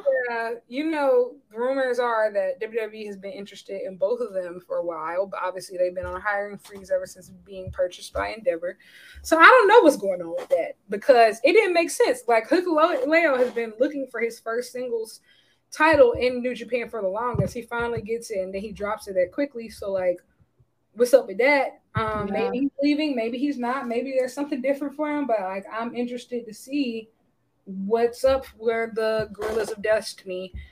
Um, we shall see. But the finish of that match was crazy. That was also another count out finish. That was actually yes. really great count out finish. I typically don't like. Um, I guess I don't want to say I typically don't like count out finishes. I think like uh, respectfully, like so much growing up watching WWE, like count out finishes have been ruined for me. Mm. But it's I've never seen a thoughtful count out finish before now, but it's nice to see thoughtful count out finish. That one was really good. Um, I liked it. Um, next was that crazy, crazy, crazy fan tag team match with Jon Moxley, Wheeler Yuta, Shota Umino versus Okada, Rocky Romero, and Tomohiro Ishii. Man, man, man, man. Woo! Chile. Man, man, man, man, we had a time last night. Okay. Woo! Um, one, it's great to see Mox back in New Japan. I've always yeah. he, he just hits different there. Yuta, you little shit. I love it. He is such a little shit. Like, like I love every little bit of this era of Wheeler Yuta. I agree. Up, coming out to you know a different tunnel and he's doing his own thing. I love it because he's really trying to be his own man. Because mm-hmm. you know Okada has been talking so much junk about like, yeah, you ain't that when your daddy ain't here. Like talking about, you know, about coming at him, bro. He was really and so especially at Wrestling Dontaku Show, you know, he's trying to prove, and even like when Mox was trying to tag him, he was like, no, I can handle it. I got Okada. Mm-hmm. Um, it was really cool. Like he's trying to become his own man and stand up for himself and I love that for him. Man, he just kept going after Okada, and I was like, Okada's gonna kill you. That's what I was saying when he was he was messing with him before Okada like to go full Kaito Kiyomiya on you, like he's gonna come because it was like the way he was going after Okada, it was just like it was at the um the New Japan versus Noah Wrestle Kingdom show, and that six man tag where Kaito Kiyomiya, who I remember time, that. Yeah, who at the time was GHC heavyweight champion at no, um, Pro Wrestling Noah, just kept going after Okada, and like kicking him in the face, and then eventually they got to shut the whole match down because these motherfuckers are scrapping, and it's yes. just. And then Okada try to calm down. Kaito comes back and say, "Nah, fuck that." And then it's just like, and then Okada and, and then Kaito's trying to challenge him to a singles match. Okada said, "I would never come wrestle that man." And then he just come up, and then he like try. They do the press conference for the Bye Bye Muta show. Kai um Muto show, the no, the Muto Last Love. He had so many goodbye shows. Anyway, then you have like Okada doesn't even show up to the press conference. Then oh, um, Kaito Kiyomiya, he has like a title defense. He's doing great. He's talking after it. It was awesome. Then Okada comes out of nowhere, lays him out in his house after his title defense. That was crazy. You said in his house? No, I just meant like in a, at a Noah show. Like oh, I thought you meant in his house. Like he showed up to his house. I was like, God damn. But I, that's still disrespectful. You showing up to his territory and like laying it on like that's in his house. Then you have uh then you get to the bye um the final bye bye show, and I'm talking about wow. Okada whips this man like he stole something. Then right after he wins the match, he just walk grabs his title, walks out. The press said, "Will you ever do a rematch?" He says no, keeps walking, just keeps walking. Oh, that is cold. Just uh, Kaito Kiyomiya, his next title defense, he lost the GHC um, heavyweight championship. Oh, he's never been the same since. I don't blame him. Like you get embarrassed like that, so, and then you lose your title. Like I wouldn't be this. I. So Shota and Kaito are both around the same age. So Okada's in what I like to call it his future killer era, because you know, like Randy Orton was the legend killer.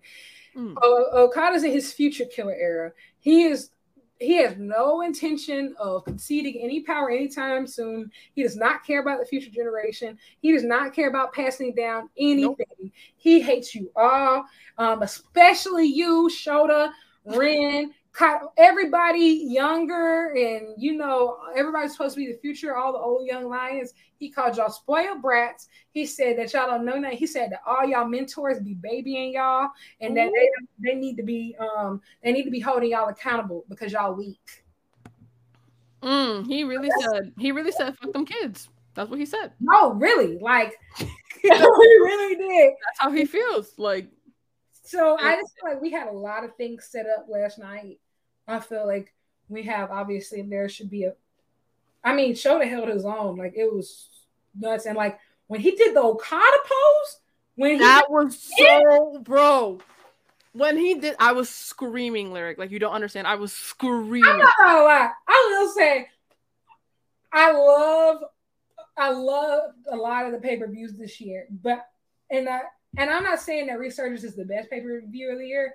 I feel like I got to sit with it a little bit before I can call it the best. However, I can say clearly, hands down, that was the most fun that I've had watching the pay per view. Like, I'm talking about that entire night, but especially during this match, I'm like, yo! It was like, a lot of you on the bed. I say, yo! like, what? Yeah, that match that match was real like that that pose at the end really just sealed the deal for me like said, no big Shota i said that tell him stop playing with you. Tell him stop playing with you. I love that side of Shota though like i really do I feel do like too. it's time for him to come into his own and stop carrying his safety blanket around okay? And i need i need Shota umino to be Shota umino. I don't need Shota umino to be Shota umino mox's son. I just want him I to think the thing, the thing with Shota is that like he's like a mix of like two or three different wrestlers right now. Like, mm-hmm. yes, he his his mentor is Mox, but he dresses like Tanahashi, but he wants to be Okada. And I think that that's also part of his story too, of just like we can see all the and even looking at how he presents his entrance. Mm-hmm. Comes through the crowd like Moxley, but then he gives stuff to children and he likes that's very Tanahashi. Mm-hmm. But the poses and the insistence on, you know, wanting to be the guy, it's very Okada. So he's looking at three of the biggest stars of our generation and he wants to be a hybrid of all of them. Wow, considering you got to think he's still his father, his actual father's son, who is the referee he's still trying to prove that his things aren't handed to him. Right. And he's still trying to prove that, you know, like especially after that one time that he faced Will Ospreay and his dad stopped the match. Like he's trying to prove that he's not weak. And so like Shota Umino is having an identity crisis right in front of our eyes. Um yeah. And he's trying to get out of it, which I think is so interesting because it's not just the Mox interest. Um, influence. Like I wish it was. I think that would make things much more simple. But it's yeah. nowhere. It's not just the Mox influence because you got to think he grew up around. He grew up around New Japan. He grew up at New Japan. Like he wants to be that. He wants to be the guy. Yeah. And it's just been interesting to see him try to find himself. But you have to think there's also multiple other guys who want to be the guy from that class. We have three major Japanese young lions, not counting the foreign young lions like Kevin Knight and Clark Connors. We got three right now who are looking to really cement themselves. So you have Yota Tsuji, mm-hmm. you have Ren Narita, and you have Shota Umino. Yeah. And so I think it's very interesting. And those are just the ones who've been coming back. Like we still don't know if Yuya is going to come back. Um, obviously, he's having a great time and impact, but if he comes back, that's going to make things even more interesting because he's also a super charismatic character as well. So I just love it. Match. And also, Mox versus Okada at Forbidden Door, we need it. book it right now. We've never had these two. That was their first time ever facing off. absolutely incredible. Um, That's so crazy though, because at Rumble they were on the same team. exactly. Never been. That's never, that's wild to me. never been on opposite sides. Well, you got to think like Mo- Jon Moxley is considered like he's kind of like a heel now. So Yeah, yeah, yeah. I just The mean thing that. is, Okada's almost kind of like a heel now too. Actually, I don't know what heels our faces are really in Japan this year. Like our our AEW, like we cheering everybody. Do what you want. Like I just I just cheer who I like, and if they're a quote unquote bad guy or a quote unquote good guy, I don't know. But if I like you, I'll cheer you. So we're just here for the vibes at this point. yeah, Um, so yeah, that six man was great. I'm very interested. Obviously, these two will see each other again at Dominion. It will be Jon Moxley's first time back in Japan, and what is it, four, five years, something like that. Um, it is going to be great. Um, that is going to be a match for the Never Six Man Open Weight Tag Championships Mhm. which will have um, Okada, Tanahashi, and Ishii, the defending champions, up against Shota Umino, Jon Moxley, and a partner of their choosing. Please be Bryan Danielson or Claudio Castagnoli. oh, For the love of God. oh, that would go Please. stupid. Oh. Please, please, please, please, please. Um, and nine times out of ten, that match will set us up for Forbidden Door. Um, and it's gonna be glorious. Moving on. To the last match. Well, not the last match, but we've already talked about Mercedes and Willow, so we're going to call this the last match. Will Ospreay versus Hiroshi Tanahashi. This was a very good match. I really liked it. However, Will Ospreay, I'm gonna need you to stop using that Stormbreaker. His Uh, shoulder, his shoulder. it's the shoulder. Like Yeah. if I listened to his, I've listened to basically all of his interviews since he first got injured. He was the one who said, "I think I need to stop using Stormbreaker. I think I need to just perfect the hidden blade. I think I need to just. I'm going to have to change my offense." And it's like, buddy, we can tell that your shoulder isn't the same. Mhm. Like you've lost muscle mass in it. Like you've lost muscle mass. Like Will Ospreay was jacked. Was jacked Hmm. three months ago. really, it's been that quick. Wow. It's but but you have to think. Will I haven't I haven't paid attention to him much. Um but it's wild that like I mean I, I know that I was seeing people talk about his shoulder and how like you said like it hasn't been the same and yeah I mean for his own sake if even he's saying it yeah he should probably lay off because The thing is, Will Ospreay wasn't his body wasn't originally supposed to be this heavy. He was a junior heavyweight that packed Yeah. muscle to become a heavyweight. So it's just like obviously his body has lost muscle mass. So obviously, if you can't work out on it as much as you know or build on it as much, which is completely fine, but it's just like the only way that this is going to heal or even get like even somewhat normal is like Yeah. we need to switch something up. Like you could even tell. Look, you saw right at the match, like he couldn't even really move his shoulder until they Nope. brought the ice pack right after he hit Stormbreaker. So yes, great match, Hiroshi Tanahashi. You are just such a legend. Oh my gosh. He's they call him Ace for a reason like that's all you can say Like you like 46 still putting on bangers. Like that match was great. But yeah, Will Ospreay, buddy, pal, friend. We need you and Kenny part two and probably a part three. So please be safe out here. That's all I ask. Just be Like, safe. safe please calm down sir please calm down as safe as you possibly can, especially because he has Lance Archer. And Lance Archer is a brutal opponent. yeah Very brutal. the murder hawk the murder hawk monster. Um, and he's going to attack you yep real bad. And so I don't know, like great match, but I just want Will Ospreay to be as safe as possible. especially if they are they are setting up which I feel like they are they're setting up for Kenny versus Will at Forbidden Door Oh, yeah. obviously so you know we we want him to be in good condition for that because you know we want to see that match like you know and also just for his well-being like you know regardless of how you feel about will ospreay or kenny or any wrestler at all at the end of the day they are human beings and you just want them to be okay. So that's like the main thing. Just relax on the shoulder my guy. Like perfect that hidden blade like you said you wanted to. Absolutely.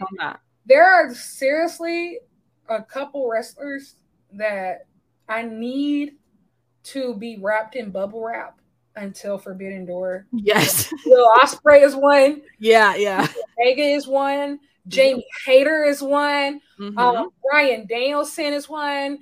Katsuyori Shibata is one. Because here's the thing we are looking at two bona fide classics. If we get what I think we're going to get, if we get Kenny Omega and Will Ospreay and we get Bryan Danielson versus Shibata, these are two matches that could literally change the course of history. I know I, I'm probably being dramatic, but I'm not. No, you're not being dramatic at all because I hadn't even considered like I wrote down some of like my dream matches. Um and I didn't even process the fact that we could get Bryan Danielson versus Shibata. Like that didn't even cross my mind, and well, I don't know how. Teased. It was teased on Ring of Honor. That was that didn't even that didn't even cross my mind. Like it completely. So the, Yuta, just, the whole Yuta Shibata flip. Yes, yes.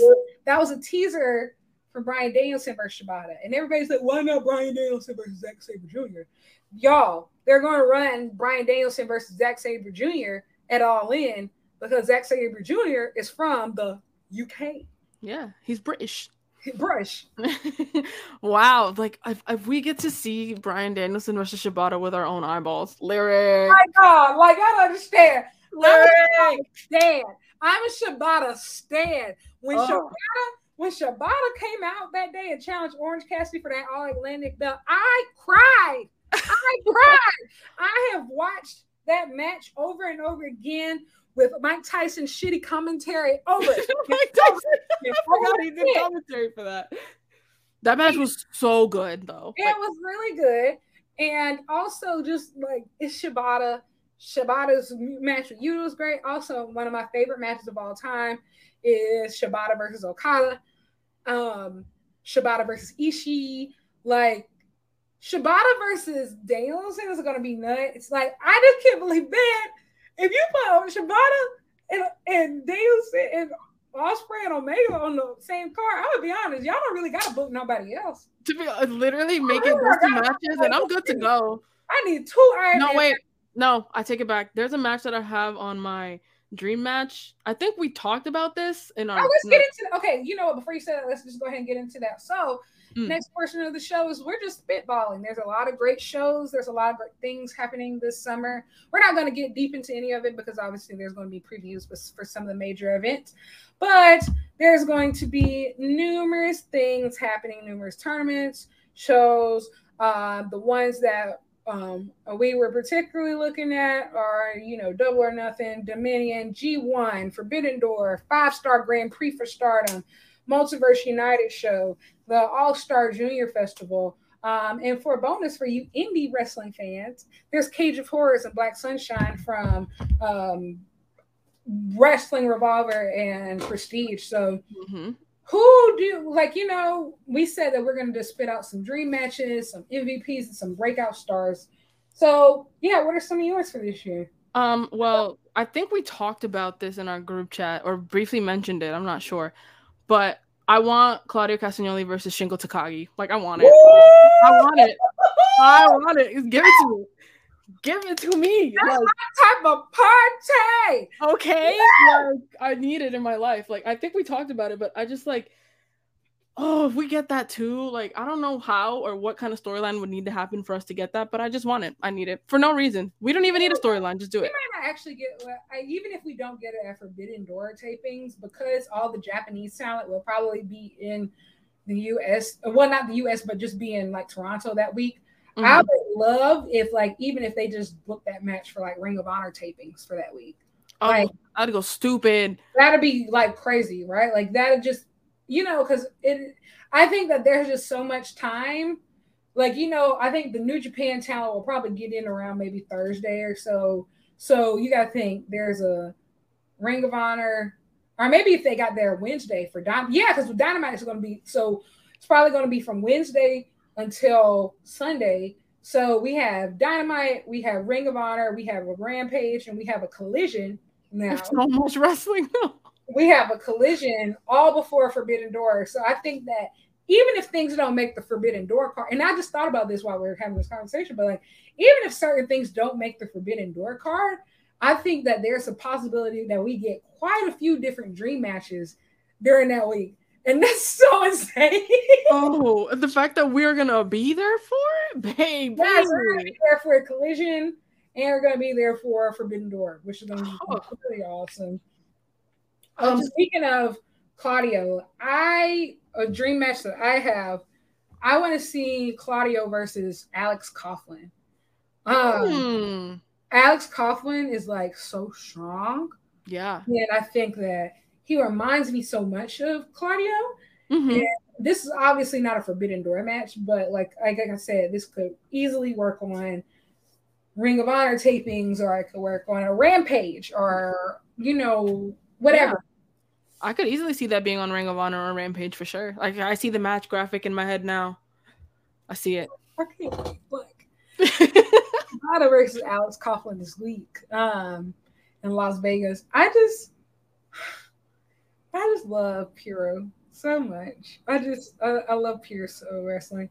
Um, so Dominion, I think that Dominion is going to be a great time. I will say I'm super bummed about the tag championships. So bummed.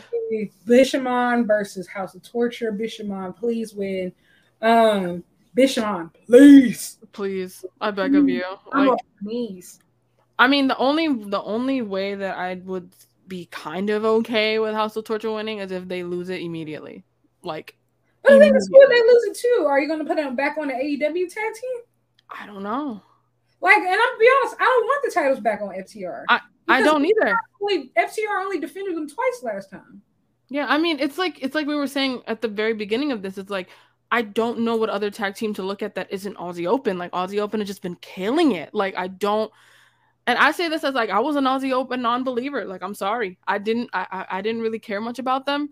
Um, but then I started like watching them and I saw them live a couple times, and I, I'm just like, where, where was I? You know, where was I? But now I'm here. I'm on the train, and I, I just don't see another tag team on their caliber this year so far. I just don't. They're not. I expected like obviously for Forbidden Door, I expected that FTR Aussie Open match to go nuts. Um, yeah. Obviously, we're definitely going to get it at another time, but man, man, man, man. I know. Just wishing for Mark to get better, but I think Mark's Mark's is. I think Mark had a um. I think his is only like a six week recovery time too, they or something. yeah, like they said it would be six week recovery, and obviously he's been hurt for obviously longer than we knew about it. So maybe mm-hmm. he has like one or two weeks down of recovery. We don't know. Yeah. But um I think I you know, I'm trying to think who's left. Like for tag teams? Yeah, like there's the acclaimed. I, you know, are, are they acclaimed on the level of Aussie Open? I think they could be. I will say every time the acclaimed has gotten in the ring, with a you know more accomplished tag team, they've held their own, and I think like we won't know until we try. We won't it's know in the ring, and I think like even if like they aren't as technically sound, that type of overness with the crowd, like, can you imagine? I, man, listen. Once yeah, the, the crowd would go nuts for that. Once match. you hear "Oh Scissor Me Daddy," everything is over with. Like, true. Case closed. Like, true. and I think you know, I think I would I, I would like to see that dynamic. I would like to see that. And I will say, the acclaimed always has a way of stepping up and stealing the show. That's what they did at All Out. Like yeah. that's literally what they did at All Out. Like nobody expected them in Swerve In Our Glory to steal the show the way that they did. Best match on the card. Period. Well, it might be second best match on the card because I loved that trios match, that uh, the Elite versus Dark Order. But I'm an Elite girl, so there's that. That. Mm. But I mean, um, I, I, would like to see that too. The the the acclaimed versus Aussie Open would be a very good match, and, and nothing against the acclaimed. Like I love the acclaimed. Everybody loves. Oh, I get exactly what you're saying. Yeah, but yeah. it's just more so like I I just think Aussie Open has like it. Like you know what, the one match that they could run that they haven't run before, the uh, Aussie Open versus the Hardys. Oh, the Hardys are on their retirement run. Like they're they, they said that this is their last run before they retire and I think that that would be crazy. Like it would be crazy. If you know they're on their retirement run, so Aussie I'm kind of scared though, because like my friend, my friend Becky, shout out to Becky. She almost saw Kyle Fletcher die in front of her at Capital Collision when he did that moonsault and he landed right. I was seeing Kyle, Kyle Fletcher almost die in front of us. Yeah, so I'm just kind of like, what kind of shenanigans would him and the Hardys get into? Because like, if That's... you meet somebody crazy and Kyle, Kyle, Fletcher, Jeff Hardy definitely has your number. Uh huh. Yeah. so I think that had me a little nervous. So, but I, I think that that one is one that could still be run. I'm trying to think like in New Japan, who still, who is still a team. Um, like you know, we got they already did basically Okada Tanahashi. They've already done it. Um, mm. I don't know. I'm really trying to think off the top of my head, but like, I don't know. The Butcher and the Blade. I mean, I don't know. don't get me wrong. Oh my god, I'm sorry. But we need the Aussie Open versus the Young Bucks too. Because that oh, first match was nice. Bucks. I'm so sorry, Bucks. Well, the thing is, I will say, they it wouldn't be a first time ever match because they have already wrestled before and it was great. But like yeah. no, like a marquee match, I wouldn't mind seeing that. And hey, let me say, if Big Mark is here by Forbidden Door, it would make perfect sense because if you got Kenny wrestling Will, Will Ospreay having Aussie Open wrestle the Young Bucks. Hey, Ooh, come on, storytelling. Come on, Booker. See, I always I don't know how many times I told you you need to be booking shows, lyric. Like don't tell me that. you need to be booking shows because like that's how it is. Like, you know, go because the story that's happening right now with the elite, it's not just an elite Blackpool combat club story. I'm almost pos I'm almost positive this is also a United Empire story as well. So Aussie Open versus the Young Bucks. But I mean, even if that you don't run those two, like they could always go against Francisco Akira versus uh, and TJP, who have also been amazing. Yeah, I mean, there's also like uh Dan Moloney could also do something too. I want to see Dan Moloney in a singles match. I'm not gonna lie. Or um, you know, even if you run him, I wouldn't put him in the tag match. I would put him in a trios match. So if you're going to do a trios thing, like imagine like the Hung Bucks, which is Young Bucks and Hangman, mm-hmm. versus Aussie Open and Dan Moloney, or Francisco Akira and um, Dan Moloney and TJP, or Jeff Cobb, or whatever variation of them, because they got a lot of people at this point. Mm. Um, that's how I, that's what I'm saying. Um, I also I want to see the women's and Mercedes being injured does put a damper on things. Even though I will say I I didn't know if she was going to be on Forbidden Door or not, just because like you know it's Mercedes. She's very secretive about her future, which is completely fine. Yeah. Um, but I need to see Jamie Hayter versus somebody big. Um, I was thinking like mainly because I don't know too much about Stardom, but the person that I do know, Mayu Iwatani, like Jamie Hayter versus Mayu Iwatani. I feel like that's easy. That easily be a banger, but I don't think they'll book that just simply because Mayu has a belt. Yeah, so, yeah. yeah. I mean, like it's like I would uh, just somebody that like. Oh no! Don't they wouldn't because of the belts. I know they wouldn't because of the belts, but I would still love to see that. Like just. Oh, absolutely. And Jamie has also said that like she wants to like re-wrestle a lot of the talents that she used to wrestle in Stardom because they've all really come They've mm-hmm. all been improved since then, which is 100% true. Um, I would like to see her against Utami Hay- Hayashi. Hayashita. Utami Hayashi. Hayashita. Yeah. And yeah, her, I would like really her. I would like her to see. I think you know what that I think that is probably more likely.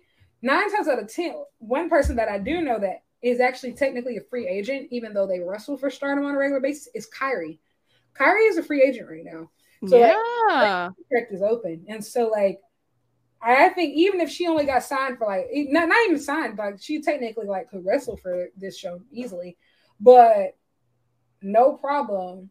It, it, Kairi could wrestle Jamie, and also we have the thing like that nine times out of ten that New Japan Strong Women's Championship will be defended at Forbidden Door. Yeah. So I think we have a minimum of two match women's matches to work to think about. And so we have Willow Nightingale will face somebody, and we have Jamie Hayter will face somebody. And so I think it's just depending on one will Stardom, send some talent. Hey, you know what? Hmm. If you know who's a great talent, who would be a great talent for Willow to go up against? Stephanie. Wait a minute. However, this is only this is the big this is the big kicker. This is the only big kicker. So AEW is a partner of AAA. Yeah. New Japan is a partner of CMLL. A AAA and CMLL do not get along. No. So I don't know if they would be cool with that. They might though, because uh, I, don't. They might allow like CMLL to have talent. I think it's more so like New Japan that had the biggest. They had the less less amount of the leeway to move, but I do think that hey, like if my girl, like you know, we didn't get to see Stephanie versus Willow. No, we did not. We did not. That would be great. Um, Stephanie could also go against. I mean, not Stephanie. Willow could also face Kairi. You know, Kairi yeah, was. I actually wrote that down.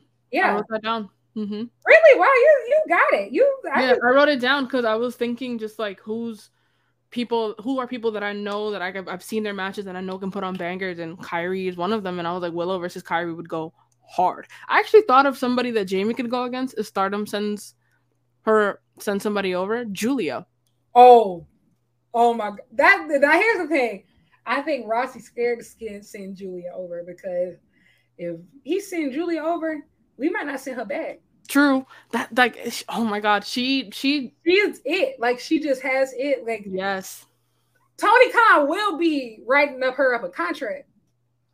Yeah. It's like before before the match like even ends, he's like writing the contract immediately. Cause... You know, like when Bandito wrestled out, Tony came out and just like, oh hell yeah, yeah, here's the contract right yeah, like it's that would happen with Giulia. Just like that, y'all talk about women's division The women's division is. I truly believe Tony Khan signed Giulia, Y'all better, y'all, you men better count your days. Your TV time is gone. Over. Oh, it's literally it's gonna be Giulia's show. Like it's the Giulia show. The Giulia show. Like Wednesday night, Donna Donna Giulia. Donna Giulia. no, you're like that. I think that would be a really good match. So Stardom. It would be a great match. And I will say, if I'm not mistaken, Giulia is one of the opponents that Jamie did not face in a singles match in singles competition while she. It writes itself. And so, yeah, I think that that match would be incredible. Who else? It would be awesome. Um, I thought of another one, but Mercedes got injured. Mercedes versus Shida. I feel like that would cook. It would cook. Like that would cook, but it's so sad that Mercedes got injured. But I, listen, I need that match at some point. I need that match. I need it. Big Shida. Yeah. You know what? I will say, like, even if you do Giulia, I would put Shida. Maybe if you don't want to do the, you don't want either Jamie or Giulia to take that pin. If you put Shida in there for a triple threat match, Ooh. let Shida take the pin because honestly, she Shida's good as gold in AEW. Like she could lose a million matches and like it wouldn't hurt her. Mm-hmm. I think that yeah. yeah, that would a triple threat with Jamie Hayter, Giulia, and Hikaru Shida. Oh, oh my god just thinking about it, I'm just like grinning so hard because it would just be, oh my god, like that's my type of forte. That is my type of forte. Um, okay, let's get off Forbidden Door because, child, I, we could go on forever. Honestly, I can do this all day. Um, yeah, Dominion. The card is basically set, but I don't expect anything to change to happen don't really expect anything crazy to happen. I don't think Yota Tsuji is going to beat Sanada, Mm-mm. but if he does, woo, that would be but very interesting. You know what? Hey, it wouldn't surprise if they plan for Sanada to be a transitional champion. Because I will say, I've never seen the carpet rolled out for Young Lion's return the way that they rolled it out for Yota Tsuji.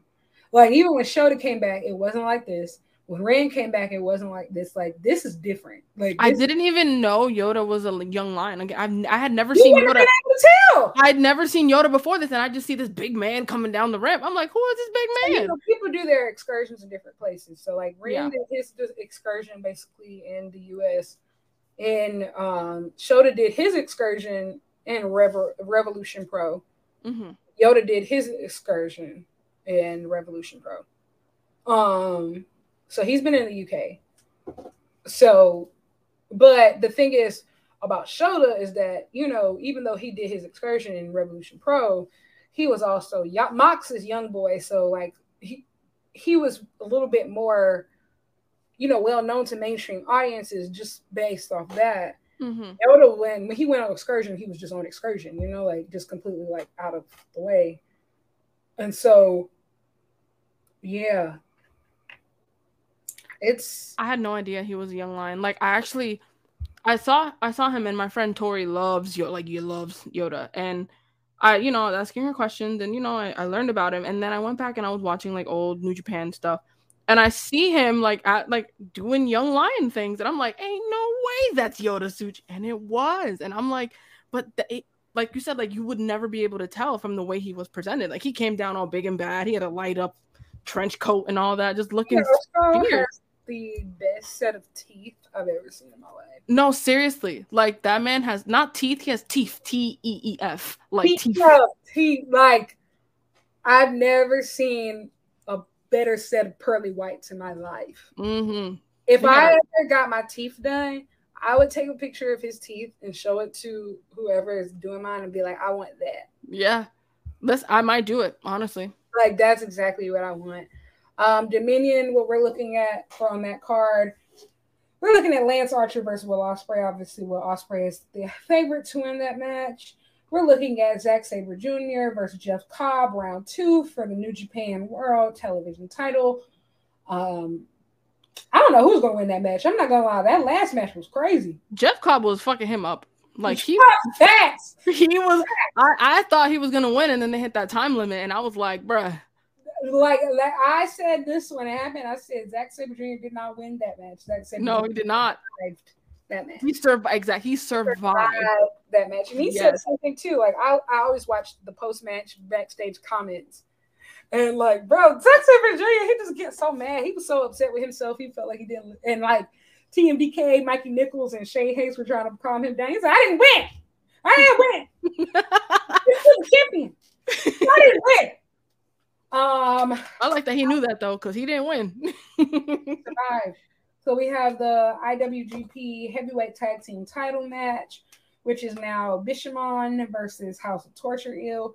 And then we have Bishamon, We Hope You Win, Hirooki Goto and Yoshihashi.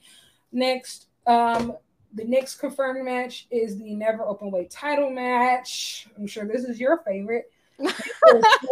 Finlay versus El Phantasmo. Are you gonna put me on a spot like that? This is your favorite. It's okay.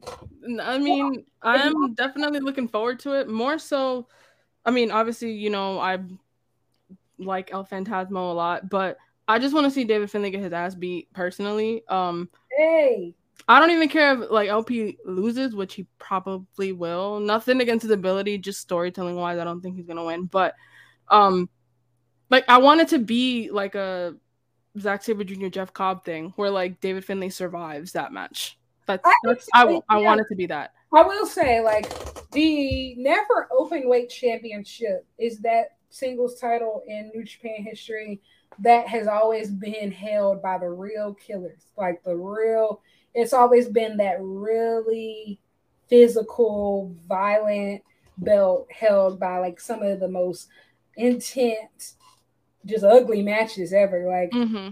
and one of the best matches I would say that epitomizes what that belt is supposed to mean is um Katsuyori Shibata versus Tomohiro Ishii that sounds disgusting when you just say. Oh, I've absolutely. Never, I've never seen that match, but you saying those two names, I'm like, oh, I know it was fucking filthy. Yeah, filthy.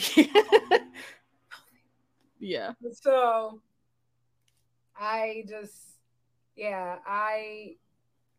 See, I'm, I'm, I'm looking to see what they have. I don't think that this is going to be like the David Finlay Tama Tonga match that was more so one sided.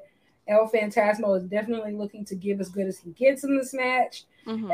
So, hey, I'm interested to see who wins. I'm also interested to see if this has a clean finish. Like, I wouldn't be surprised if like David fin- Finlay tries to go for a ref stoppage or something crazy like that. Um, so I'm interested to see how this one turns out. Um, also, we had the, like I said earlier, the never six man openweight tag champ championships, which is um, Tanahashi, Okada, and Ishii versus Jon Moxley, Shota Umino, and a partner of their choosing. Please beat Claudio Castagnoli or Bryan Danielson. Um, I think that match is going to be amazing, yes. and especially after that match at Resurgence. And I think that it's going to set us up very nicely for Forbidden Door, which I hope will be um, Okada versus Jon Moxley. and very possible. Mm-hmm. And lastly, we had the, like I said earlier, we had the IWGP World Heavyweight Title match, which is going to be Sanada versus Yota Tsuji. So that's Dominion. Tons of fun stuff there. That's going to be on the fourth. Like I will say, we are going into like starting this weekend. We are going into a non-stop wrestling probably for like a full month. Like, oh my god, you're right. Something like multiple somethings actually. Yes. For the next couple weekends, like so, this weekend alone, we have Impact Under Siege, which is Kennedy Trinity's first pay per view match. We're we're gonna have um, Double or Nothing. WWE has Night of Champions. There's going to be NXT Battleground. So that's four pay per views right there. Jesus. In addition to for New Japan, the finals for the best of the Super Juniors is also this weekend.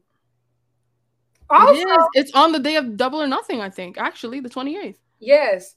And so after that, I'm not sleeping. Going to Dominion, and you got to think the winner of Best of the Super Juniors is going to face Hiromu Takahashi for the IGP IWGP Junior Heavyweight Championship. Sweet merciful Christ.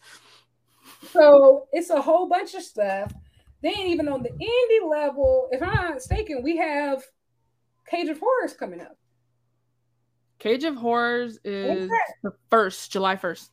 Oh, okay, good. So we're better. That's that's good. We get a little bit of a break. a little bit of a break before. But the, I think um they have another show happening on the the seventeenth. Yeah, they do. It's not as big as the um Cage of Horrors, but yeah, still pretty decent card. Mm-hmm. I will say, shout out to Cage of Horrors. I think that's going to be a great one. That card, I've seen major promotions who haven't come up with that level of good. I mean, just Roderick Strong versus Speedball in and of itself no, is just insanity. Like crazy. Oh my god. I, I I will say like whenever people say like, "Oh, the indies are dead," I want y'all to pay very close attention to stuff like that when and watch your mouth. watch your mouth. I mean, I, I will I will admit personally sometimes maybe it's again my maybe it's my fault based on my scope. Sometimes I do feel that the same people get overexposed on the indies. Um, but I will never say that the indies are dead. Like I will never I say that. I, I think that people that might be true, but we also got people book the same people because those are the people that prove that they put people in seats. This is also true. So when other people start proving that they can put people in seats that other people can get booked.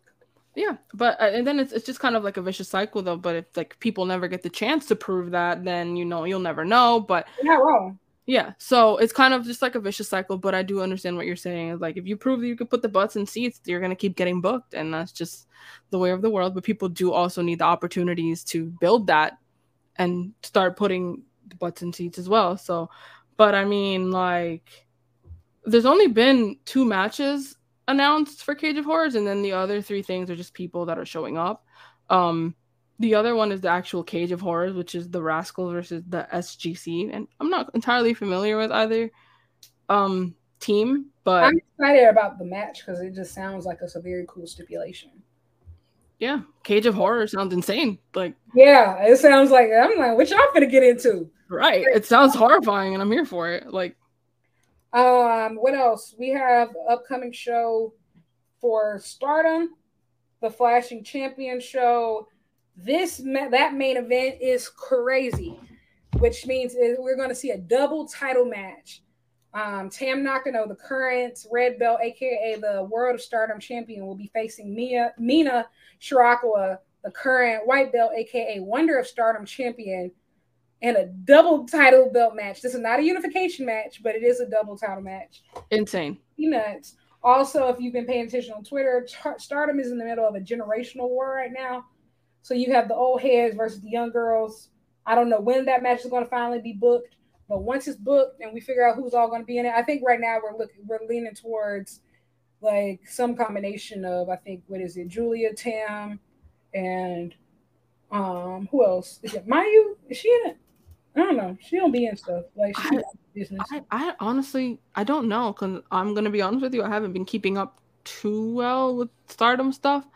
Um, but those two names that you just said, I'm like, well, that's insane already. Oh yeah, and on the other side, it's Maika.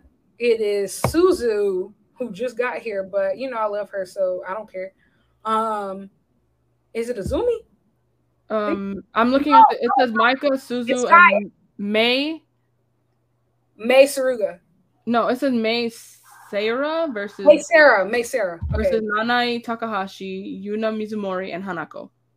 Oh, that's not the that's not the same match. But oh. like with I'm talking about like this is just a feud. The match. Oh, the feud. Okay. Yeah, the match hasn't been booked yet, but like they've been sneak dissing each other a lot lately. So um yeah, stay real tuned. Um I'm gonna stay tuned. I'm gonna put my goggle on. I will say Prestige Wrestling has a killer card coming up on June 18th. Um, you have Killer Kelly versus Taya Valkyrie. That's going to be a great match. I'm mm-hmm. obsessed with Killer, Killer Kelly. I think that she has an insane look. Um, and I think that she's just very cutthroat in the ring, which I like. Um, I saw her for the first time in Bloodsport, and she is incredible. We have Nick Wayne versus Lio Rush. That that listen to me, listen to me that's that in and of itself, that match in and of itself. I, I, just the fact that like Nick Wayne is at his level already, and he's is he even 18 at this point? I think he is, right? No, he turns actually he turns 18 this summer, and like two days later, he's going to make his AEW debut versus Swerve Strickland. Can you say any more? Like insane. Like yeah, so we actually have that to look forward to this summer as well. Yeah. While we're talking about the summer, Nick Wayne will finally make his official AEW debut versus Swerve Strickland and resume their very, very beloved rivalry from Defy Wrestling. Mm-hmm. Very exciting stuff.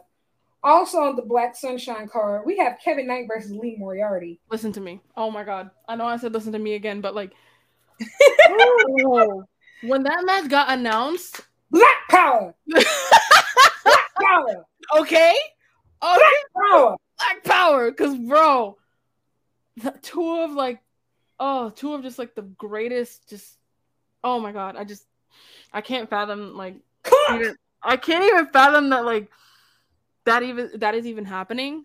That match, like, oh, just, I can't speak highly enough about both of them. I just, I love Lee Moriarty. I love Kevin Knight.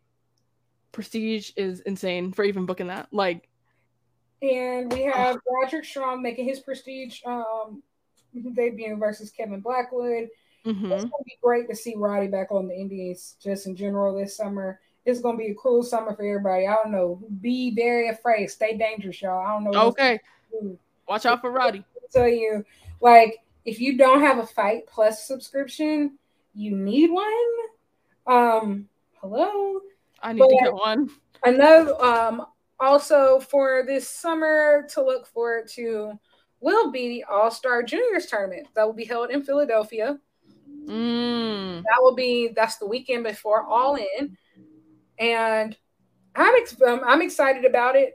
Um, I'm interested to see how many of the names from this junior tournament will be there because that one is just like a two night tournament. So that's All Star Junior Festival actually. I think I would like to see, obviously, all of the Americans from this tournament compete. So Lio Rush, Kevin Knight, those guys. But yeah. I would see, I think Darby Allin should be should compete. Um, Darius Martin.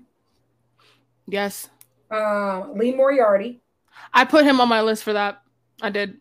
I think Lee, Lee Moriarty has to compete in this con- uh, tournament, and I think he should win. I agree.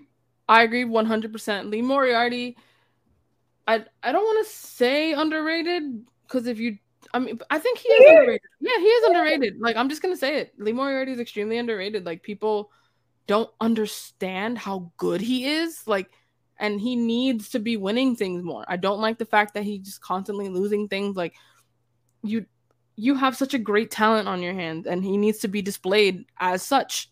I will say the matches that he's been having with Rocky Romero and Ring of Honor have been great, and I wouldn't be surprised if they had their third match, maybe on the buy-in for Forbidden Door, so on the pre-show. Mm-hmm. I want to do that as a singles match there. I would not be against it at Not all. at all. Mm-mm. I think that would be fantastic. Yeah.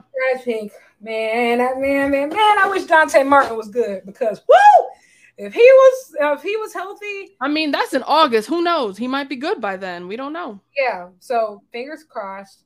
Um, hey, I, I would say put Rey Fénix and those guys in there, but they're they, I think they have AAA contracts, so I'm not sure if they will be able to compete.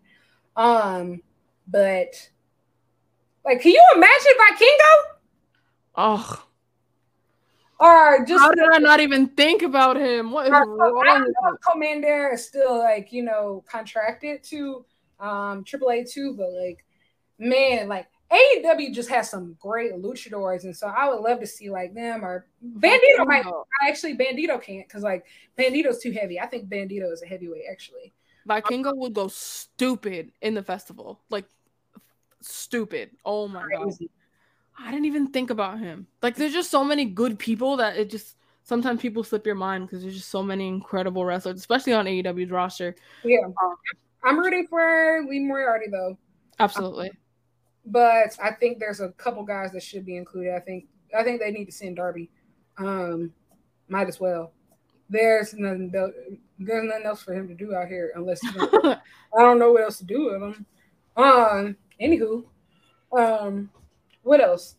Five Star Grand Prix is going to kick off towards the end of the summer. July 23rd. That's Yeah. actually my birthday. So happy Yay! birthday, Happy happy birthday. birthday to me. I'm interested to see who wins. Like, obviously, last year the winner was Giulia. She went on to defeat Syuri in a barn burner of a match at the end of 2022. Um, if I'm not mistaken, literally at the very end of 2022. I think what was it, December 29th or something? Like Ooh, they they ended up- they ended up with one of the best, if not the best, women's matches of last year. Syuri versus Giulia. They beat the hell out of each other. Um, but five star Grand Prix. I'm interested to see who wins. I, you know, hey, I don't know what Miss Moné wants to do. Obviously, she doesn't have to. Obviously, she's big enough to where she doesn't have to, but she went to that five star Grand Prix and really worked her way from the bottom. Good God, like that I would would love to see that. I'd love to see that that. would- I, I think I would like to see this year because which we saw with the All Star Junior Festival this year. Now that COVID regulations and now travel bans are over, I would like to see Stardom import more foreigners this year for the five star Grand Prix. Like Mhm. just because I think that all tournaments across Japan are now going to have more foreigners. So if you have any foreigners, I think um obviously Mercedes would be but she's not really a for she is a foreigner, but like she's has a contract. I would like to see maybe some of the girls from Impact. Um, because you know, I know New Japan has a great relationship with them. Um Masha Slamovich, I think would oh be killer. yes, Masha would be killer. Um, some of the girls have already been to Japan, been there, been there, done that. So I'm not, but Masha, absolutely. Um, maybe a killer, killer Kelly. Um, hey Trinity girl, hey girl, if you want hey to, Trinity. if you want to go to Five Star Grand Prix, holla if you hear me. Um, Kylan King also. oh yeah, Kylan King would Oh, kill it. oh yeah. I think even on the AEW side. Yeah. Who would, um, who could benefit from that five star Grand Prix? I think Ty Miller.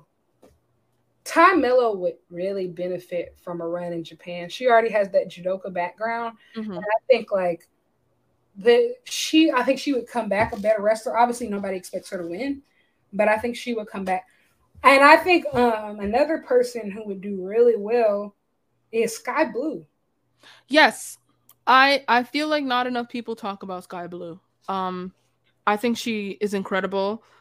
She's been growing a lot and I think that a run in Japan would benefit her a lot. I think she would do great in that. Of course, like you said, no one expects her to win, but I think, I think she'd be great. Honestly, like, I agree with you. I actually didn't even think about her, but you're right. Yeah, I think Skye Blue, and yeah, those are the ones that come straight off my head of who I would want from Impact and AEW. You know, a lot of people say I don't know whether you agree with this or not, and I don't even know if I agree with this or not. But a lot of people say that they would like to see Jade in Japan sooner than later. I would like to see Jade in Japan, but she's not ready for five star Grand Prix. Mm-hmm. I think she would need to go on a tour at a different time. But like that type of, she's never experienced that. Like, yeah, the five star Grand Prix is basically just like you know Best of Super Juniors, where you have matches basically every single night. Like you yeah. are every single night, hard hitting it doesn't matter if you're hurt or not, you just keep going. She's never experienced that. Right. So I do uh, like I do agree with you. She's not ready for five star Grand Prix, but I would love to see her on like a little excursion. Yes, no, hundred percent. Yes, hundred percent. I am down for excursion, and I I encourage it, and I think that that needs to happen as soon as she drops that belt.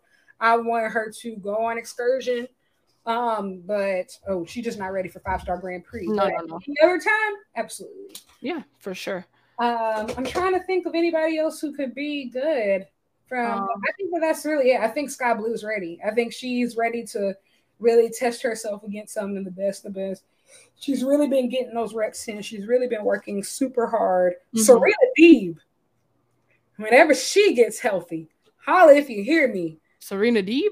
Serena Deeb. That'd be interesting.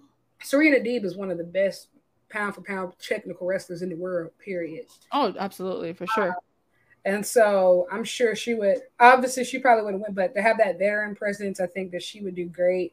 Um, so I I I yeah, I think that that's enough. I will say moving back, sorry, just briefly to Forbidden Door. I said that there should be a minute there should be two women's matches on the card, and I'm sorry, there should be three because I do believe that the Ring of Honor Women's World Championship should be defended on that show.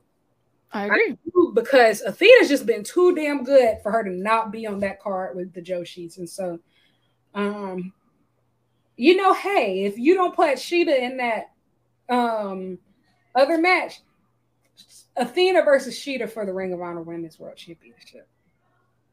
I love it. I love it. That's my gift to the world.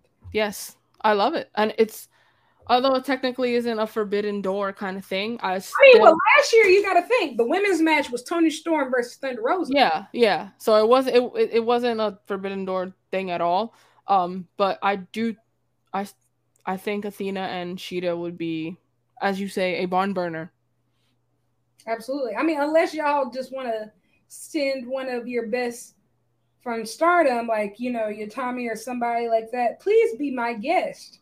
I, Athena has flat out said, she said plenty of times she wants to face the best Joshis in the world specifically. Mm-hmm. Like, is the Joshi killer. And so give the lady the food that she wants. Give it to her. Give it to her. Um, and moving on to what's the I think ooh, is this the last one on the show? Uh, we're not gonna have time to get into the the G1. That's a lot. Just know I'll be watching and I'm oh. interested to see. But this will be my first G1. I'm excited. The multiverse show.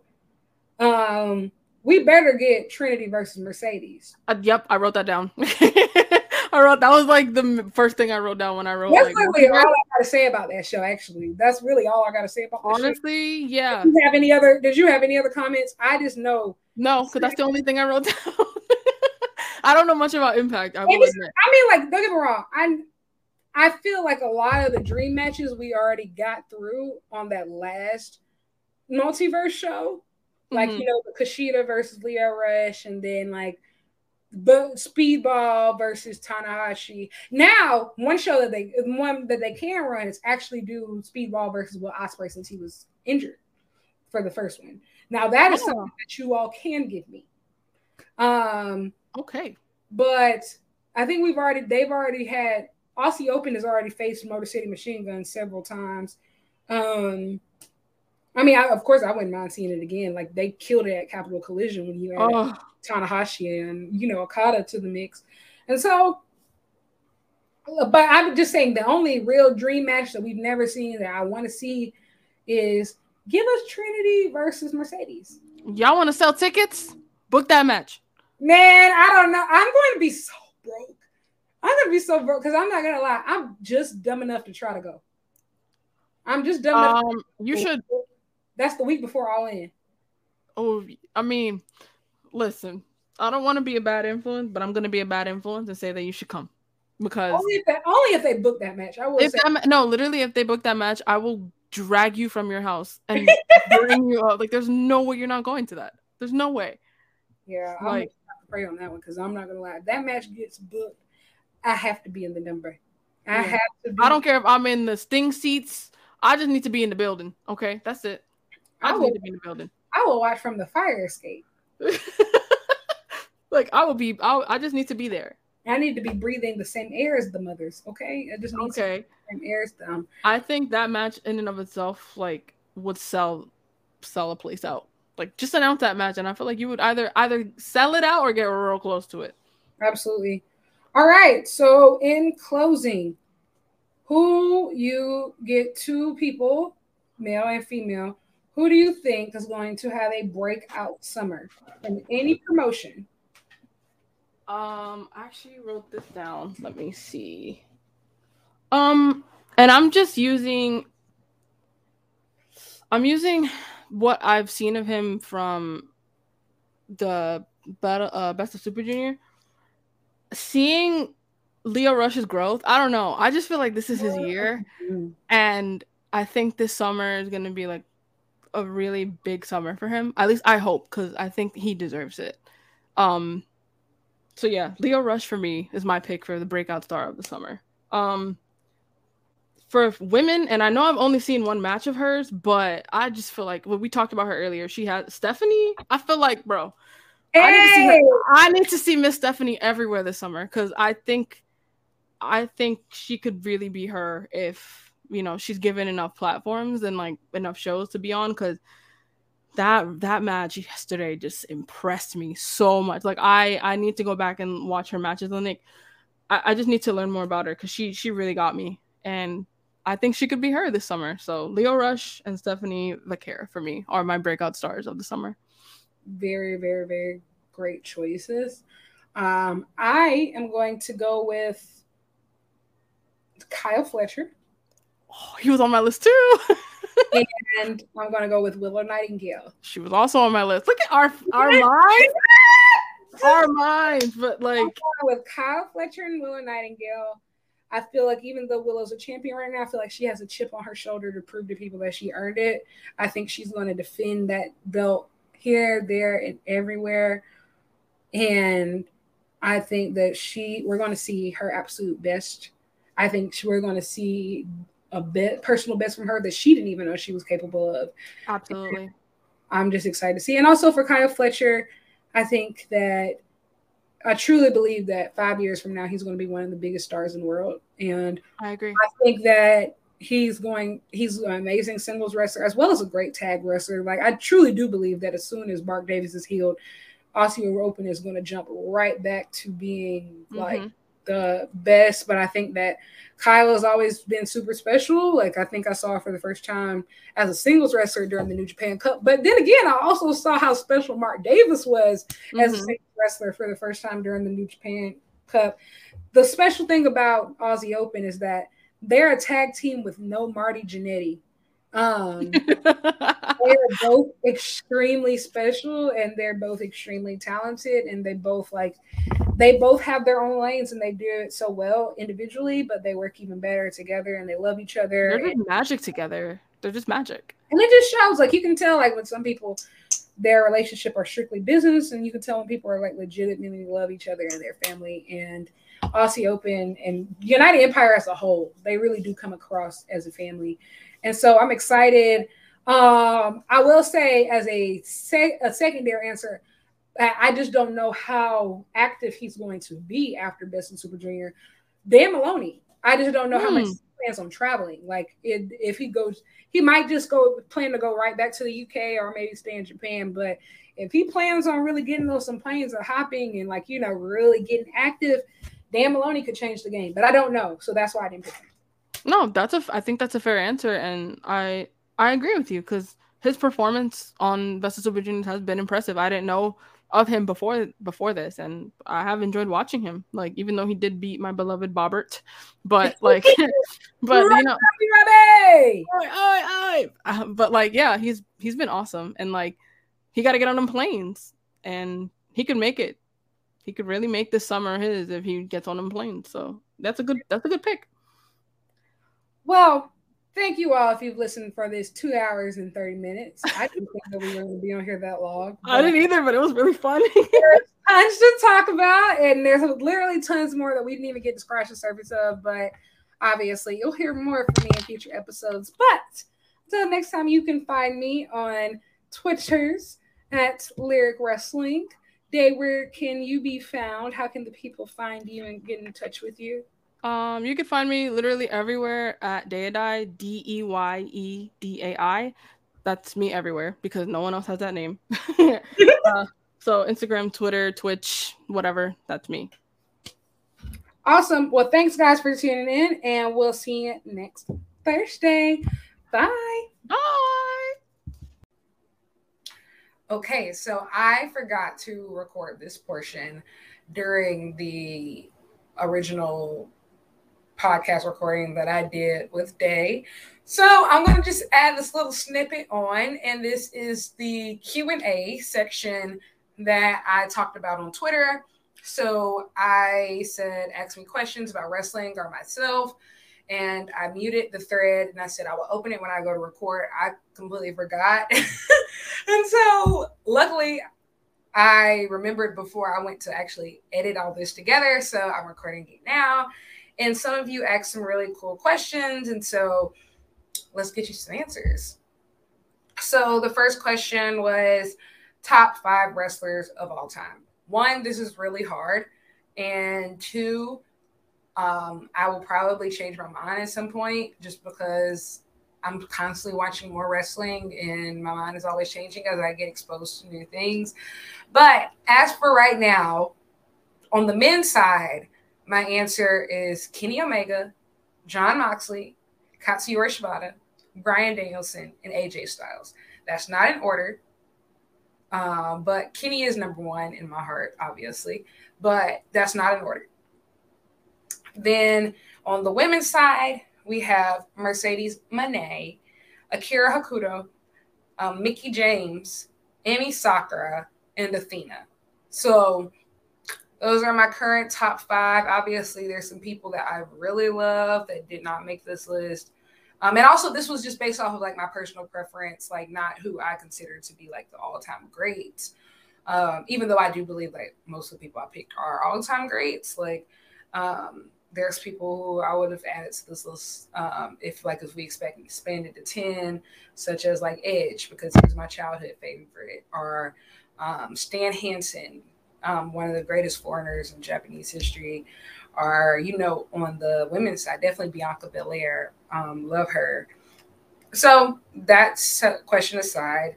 Um, the second question was if you could book your dream card, any wrestler from any time, six matches, what would it look like?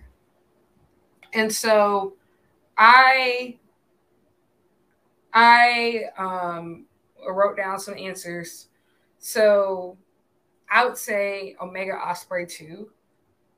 I'm gonna be honest, I'm a very simple woman. Like once you give me a formula that works, I just want to keep doing it. So I want that one again. Obviously, hopefully I get that sooner than later. Um, Bryan Danielson versus Shibata. Those are two of my faves. Like I love technical wrestling. Um, hey, if you really want to give me a doozy, throw Zack Sabre Jr. and then make it a triple threat. I think that would be fun. Um, three of the best of all time. Um, third, I would like Athena versus Tam Nakano. Um, Tam is very vicious and brutal, but Athena is also very vicious and very brutal. So I would love to see those two go head to head, especially with Athena calls herself the Joshi killer, and Tam is just everything that Athena would want to be. But I think that she would give her a run for her money. I want to see it. I personally would like to see this is a true dream match for me. Mercedes Moné versus Aja Kong. Um, in my opinion, the two most influential black women in wrestling history. And yeah, I think this speaks for itself. Hopefully, this actually gets to happen. But I would love to see it. Um, and I would say Young Bucks versus Aussie Open versus FTR versus Lucha Bros in a ladder match. Um, this would be spicy. I just, I would love it. I think this one is also one that speaks for itself.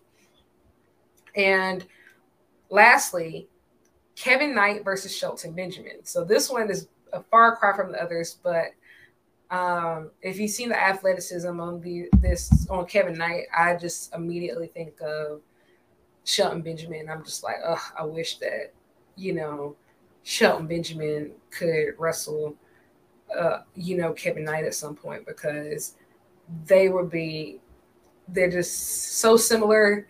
Um, and I think that you know Shelton Benjamin helped pave the way for somebody like Kevin Knight. So I think that that one would be cool. Um, and here's bonus. I don't care. Um, I would love Bryan Danielson versus Ilya Dragunov. I'm we probably won't get that one before Danielson retires, but I would love it. And I think that they just match each other's intensity. Um, so the next question was, what would you do for a Klondike bar? Um, I don't know, like maybe watch Raw or SmackDown, something that I typically don't do. I don't know. what are your f- top five wrestling pay per views? Any company? Okay, this one really was tricky for me because I consume a lot of wrestling, and I feel like one, I missed out on so much wrestling at certain parts of my life because I didn't know like different promotions existed or I was just too busy. And so like I go back and I watch a whole bunch of old stuff now. So my answers are constantly changing. But as of right now, my answers are Starcade 83. I really do love that dog collar match. Um, the Greg Valentine Roddy Piper dog collar match. And I think that that whole pay per view is just very special and it's very foundational when you think of creating those spectacle super cards that we expect now for modern day wrestling. Wrestle Kingdom 10. Um, this card is insane. This is the card with um, Okada Tanahashi. It's the card with um, Shibata and Ishii. It has Shinsuke Nakamura at AJ Styles. Um, it has Kushida and Kenny Omega. Just a whole bunch of just amazing stuff. I went back and like obviously watched this pay per view and it blew me away. And I was just like, this is amazing. Um, Double or Nothing 2019. Obviously, that's AEW's first pay per view. First pay per view that I ever bought for a company that wasn't WWE. And so that was huge and money well spent. And I've given Tony so much more of my money ever since. Um, but that one was just special. Obviously, the big highlight of this one is Cody versus Dustin, which I still think is one of, if not the um, greatest AEW singles match of all time, just because of the story and what it meant, and also just the it was gruesome and the when Cody says and I just need my brother, uh, you know, I feel for it all. Um, gotta love Double or Nothing 2019. Um, NXT Takeover Brooklyn.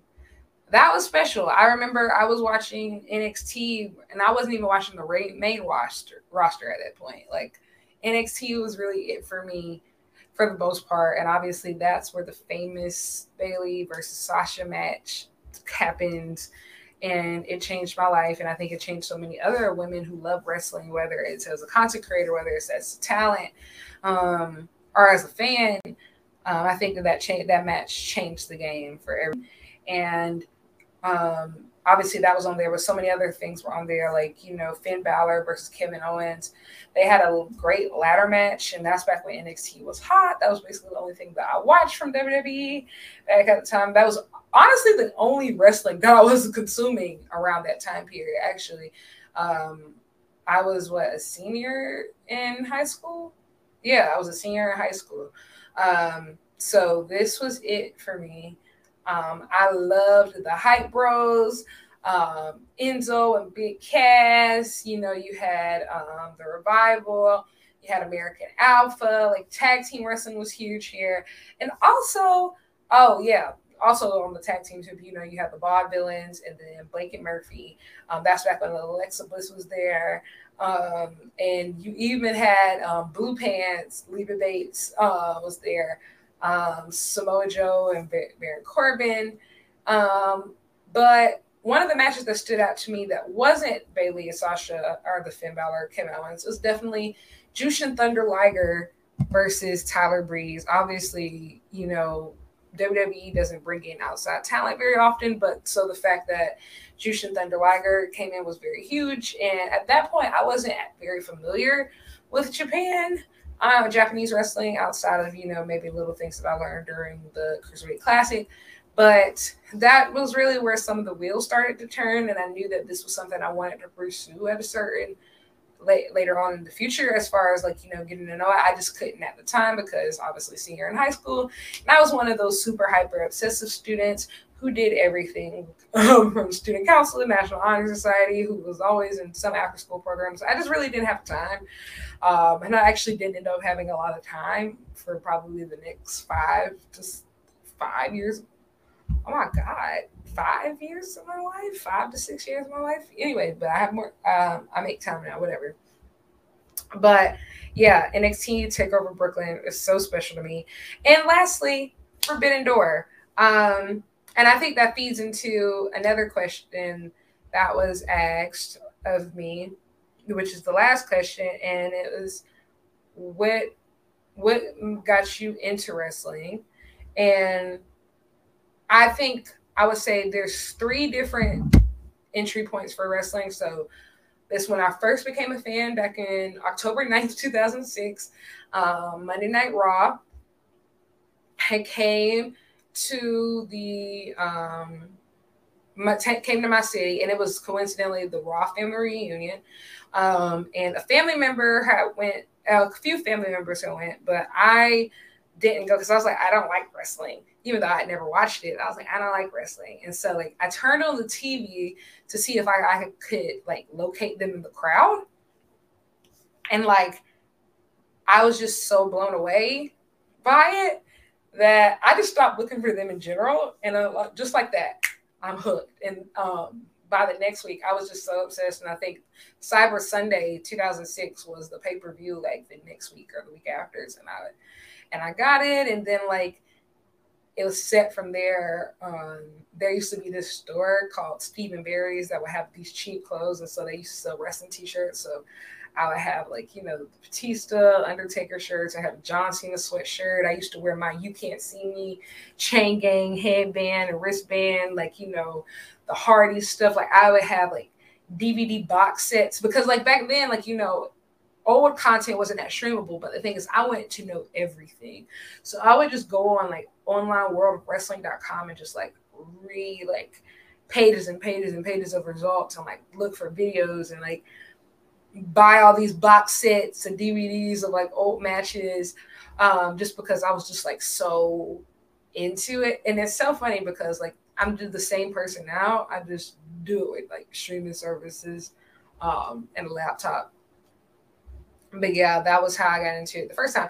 And I think the second time was obviously when I got into wrestling. Obviously, I never really stopped being a wrestling fan, but obviously, you know, for being wrestling fans, especially if you were only watching WWE for a long time, um, I think that a lot of us have had low periods, but I don't know. I think I had heard about the Charlotte versus Natalya and NXT, and I thought it was very interesting. And like, I would, um, what I would do is I got my first job in my senior year of high school, and I would buy these. Um, I would use my checks. I didn't even have a bank account yet, so I would use my checks. I would go cash them, and I would like in hard cash, and I would go to the store and I would buy these three month um, WWE Network gift cards, and because you know the NXT was on the network then, and like I loved NXT just so much. And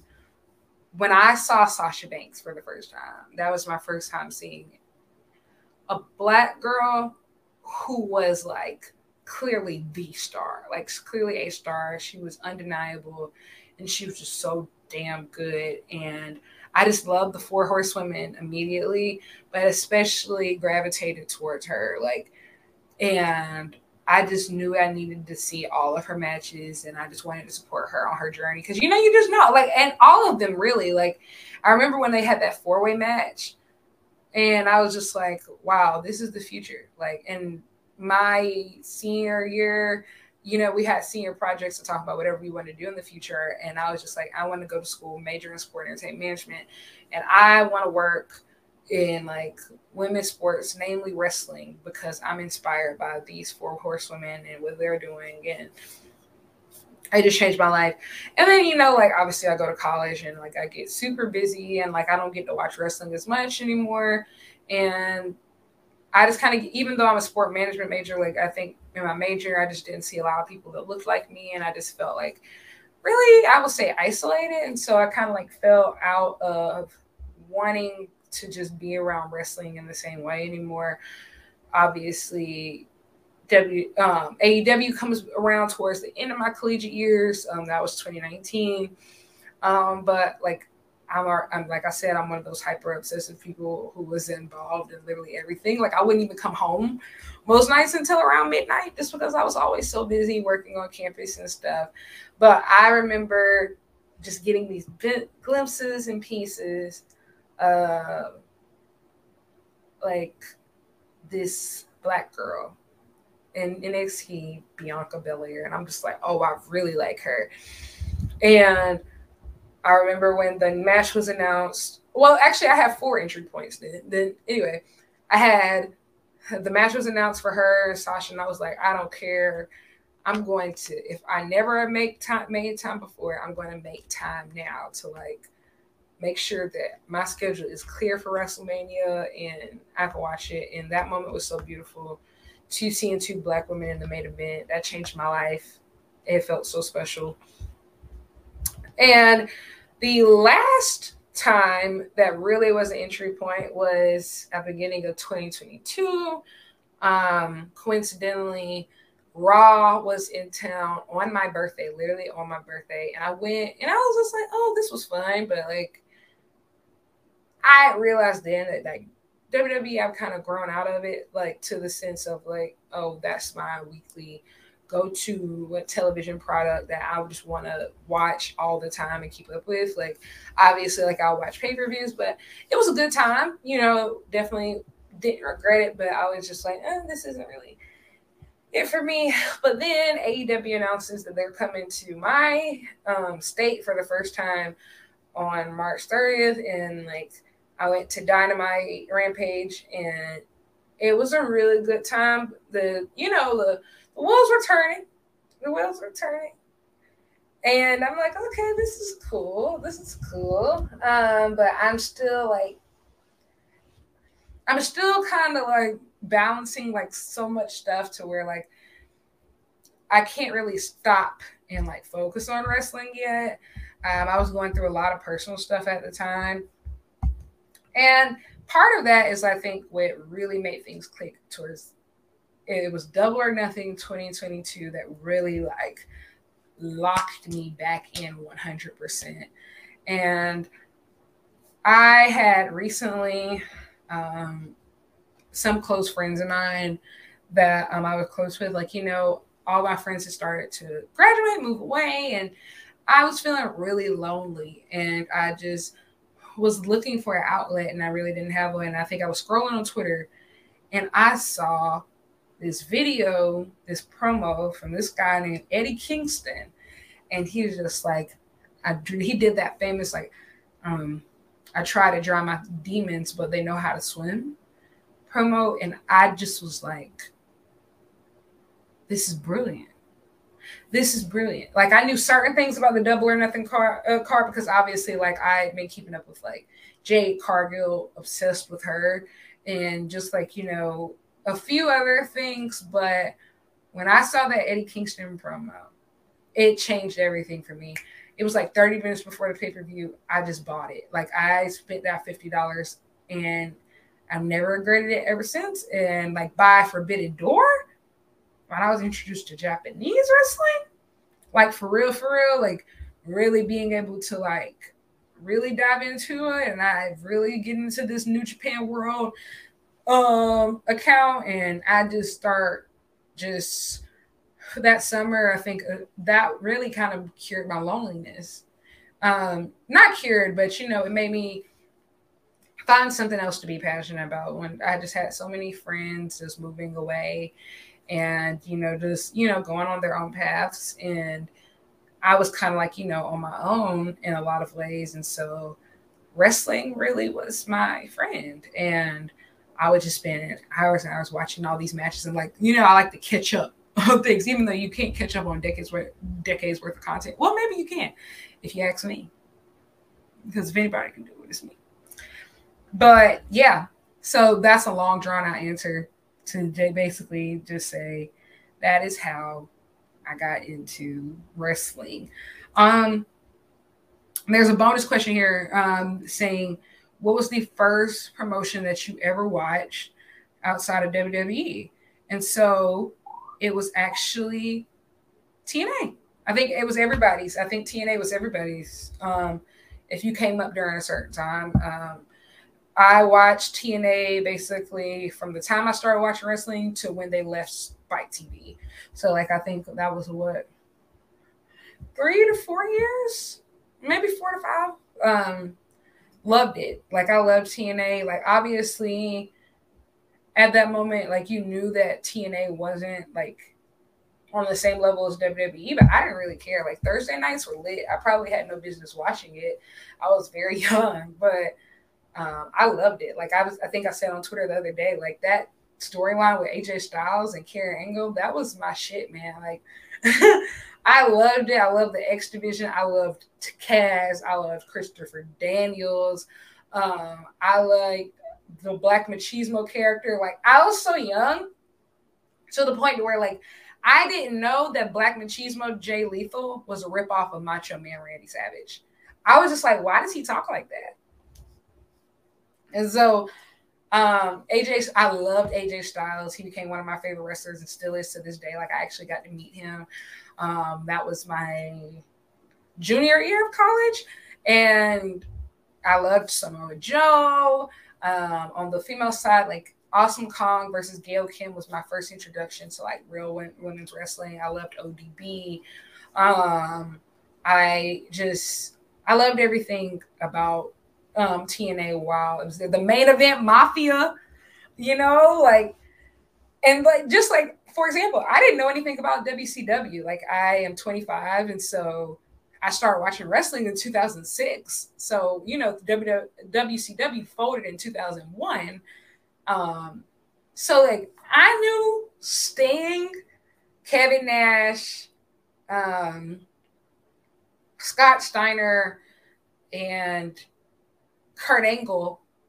Wait, no, not well, Kurt Angle. I knew him a little bit from WWE, but like those three, I knew them solely from TNA. Like Kurt Angle and like Booker T. Obviously, it was easy to know them from WWE, but um, yeah. So I didn't have a frame of reference for WCW, and you got to think the WWE network comes much later for you to be able to actually go back and watch com- content and stuff. So, yeah, thank you for guys for your questions. Um, and I'm actually done for real now, but I might do one of these later at a future uh, on a future episode. Stay tuned. But once again, thank you for swearing the Maps and Graps podcast, and we'll see you next week for real.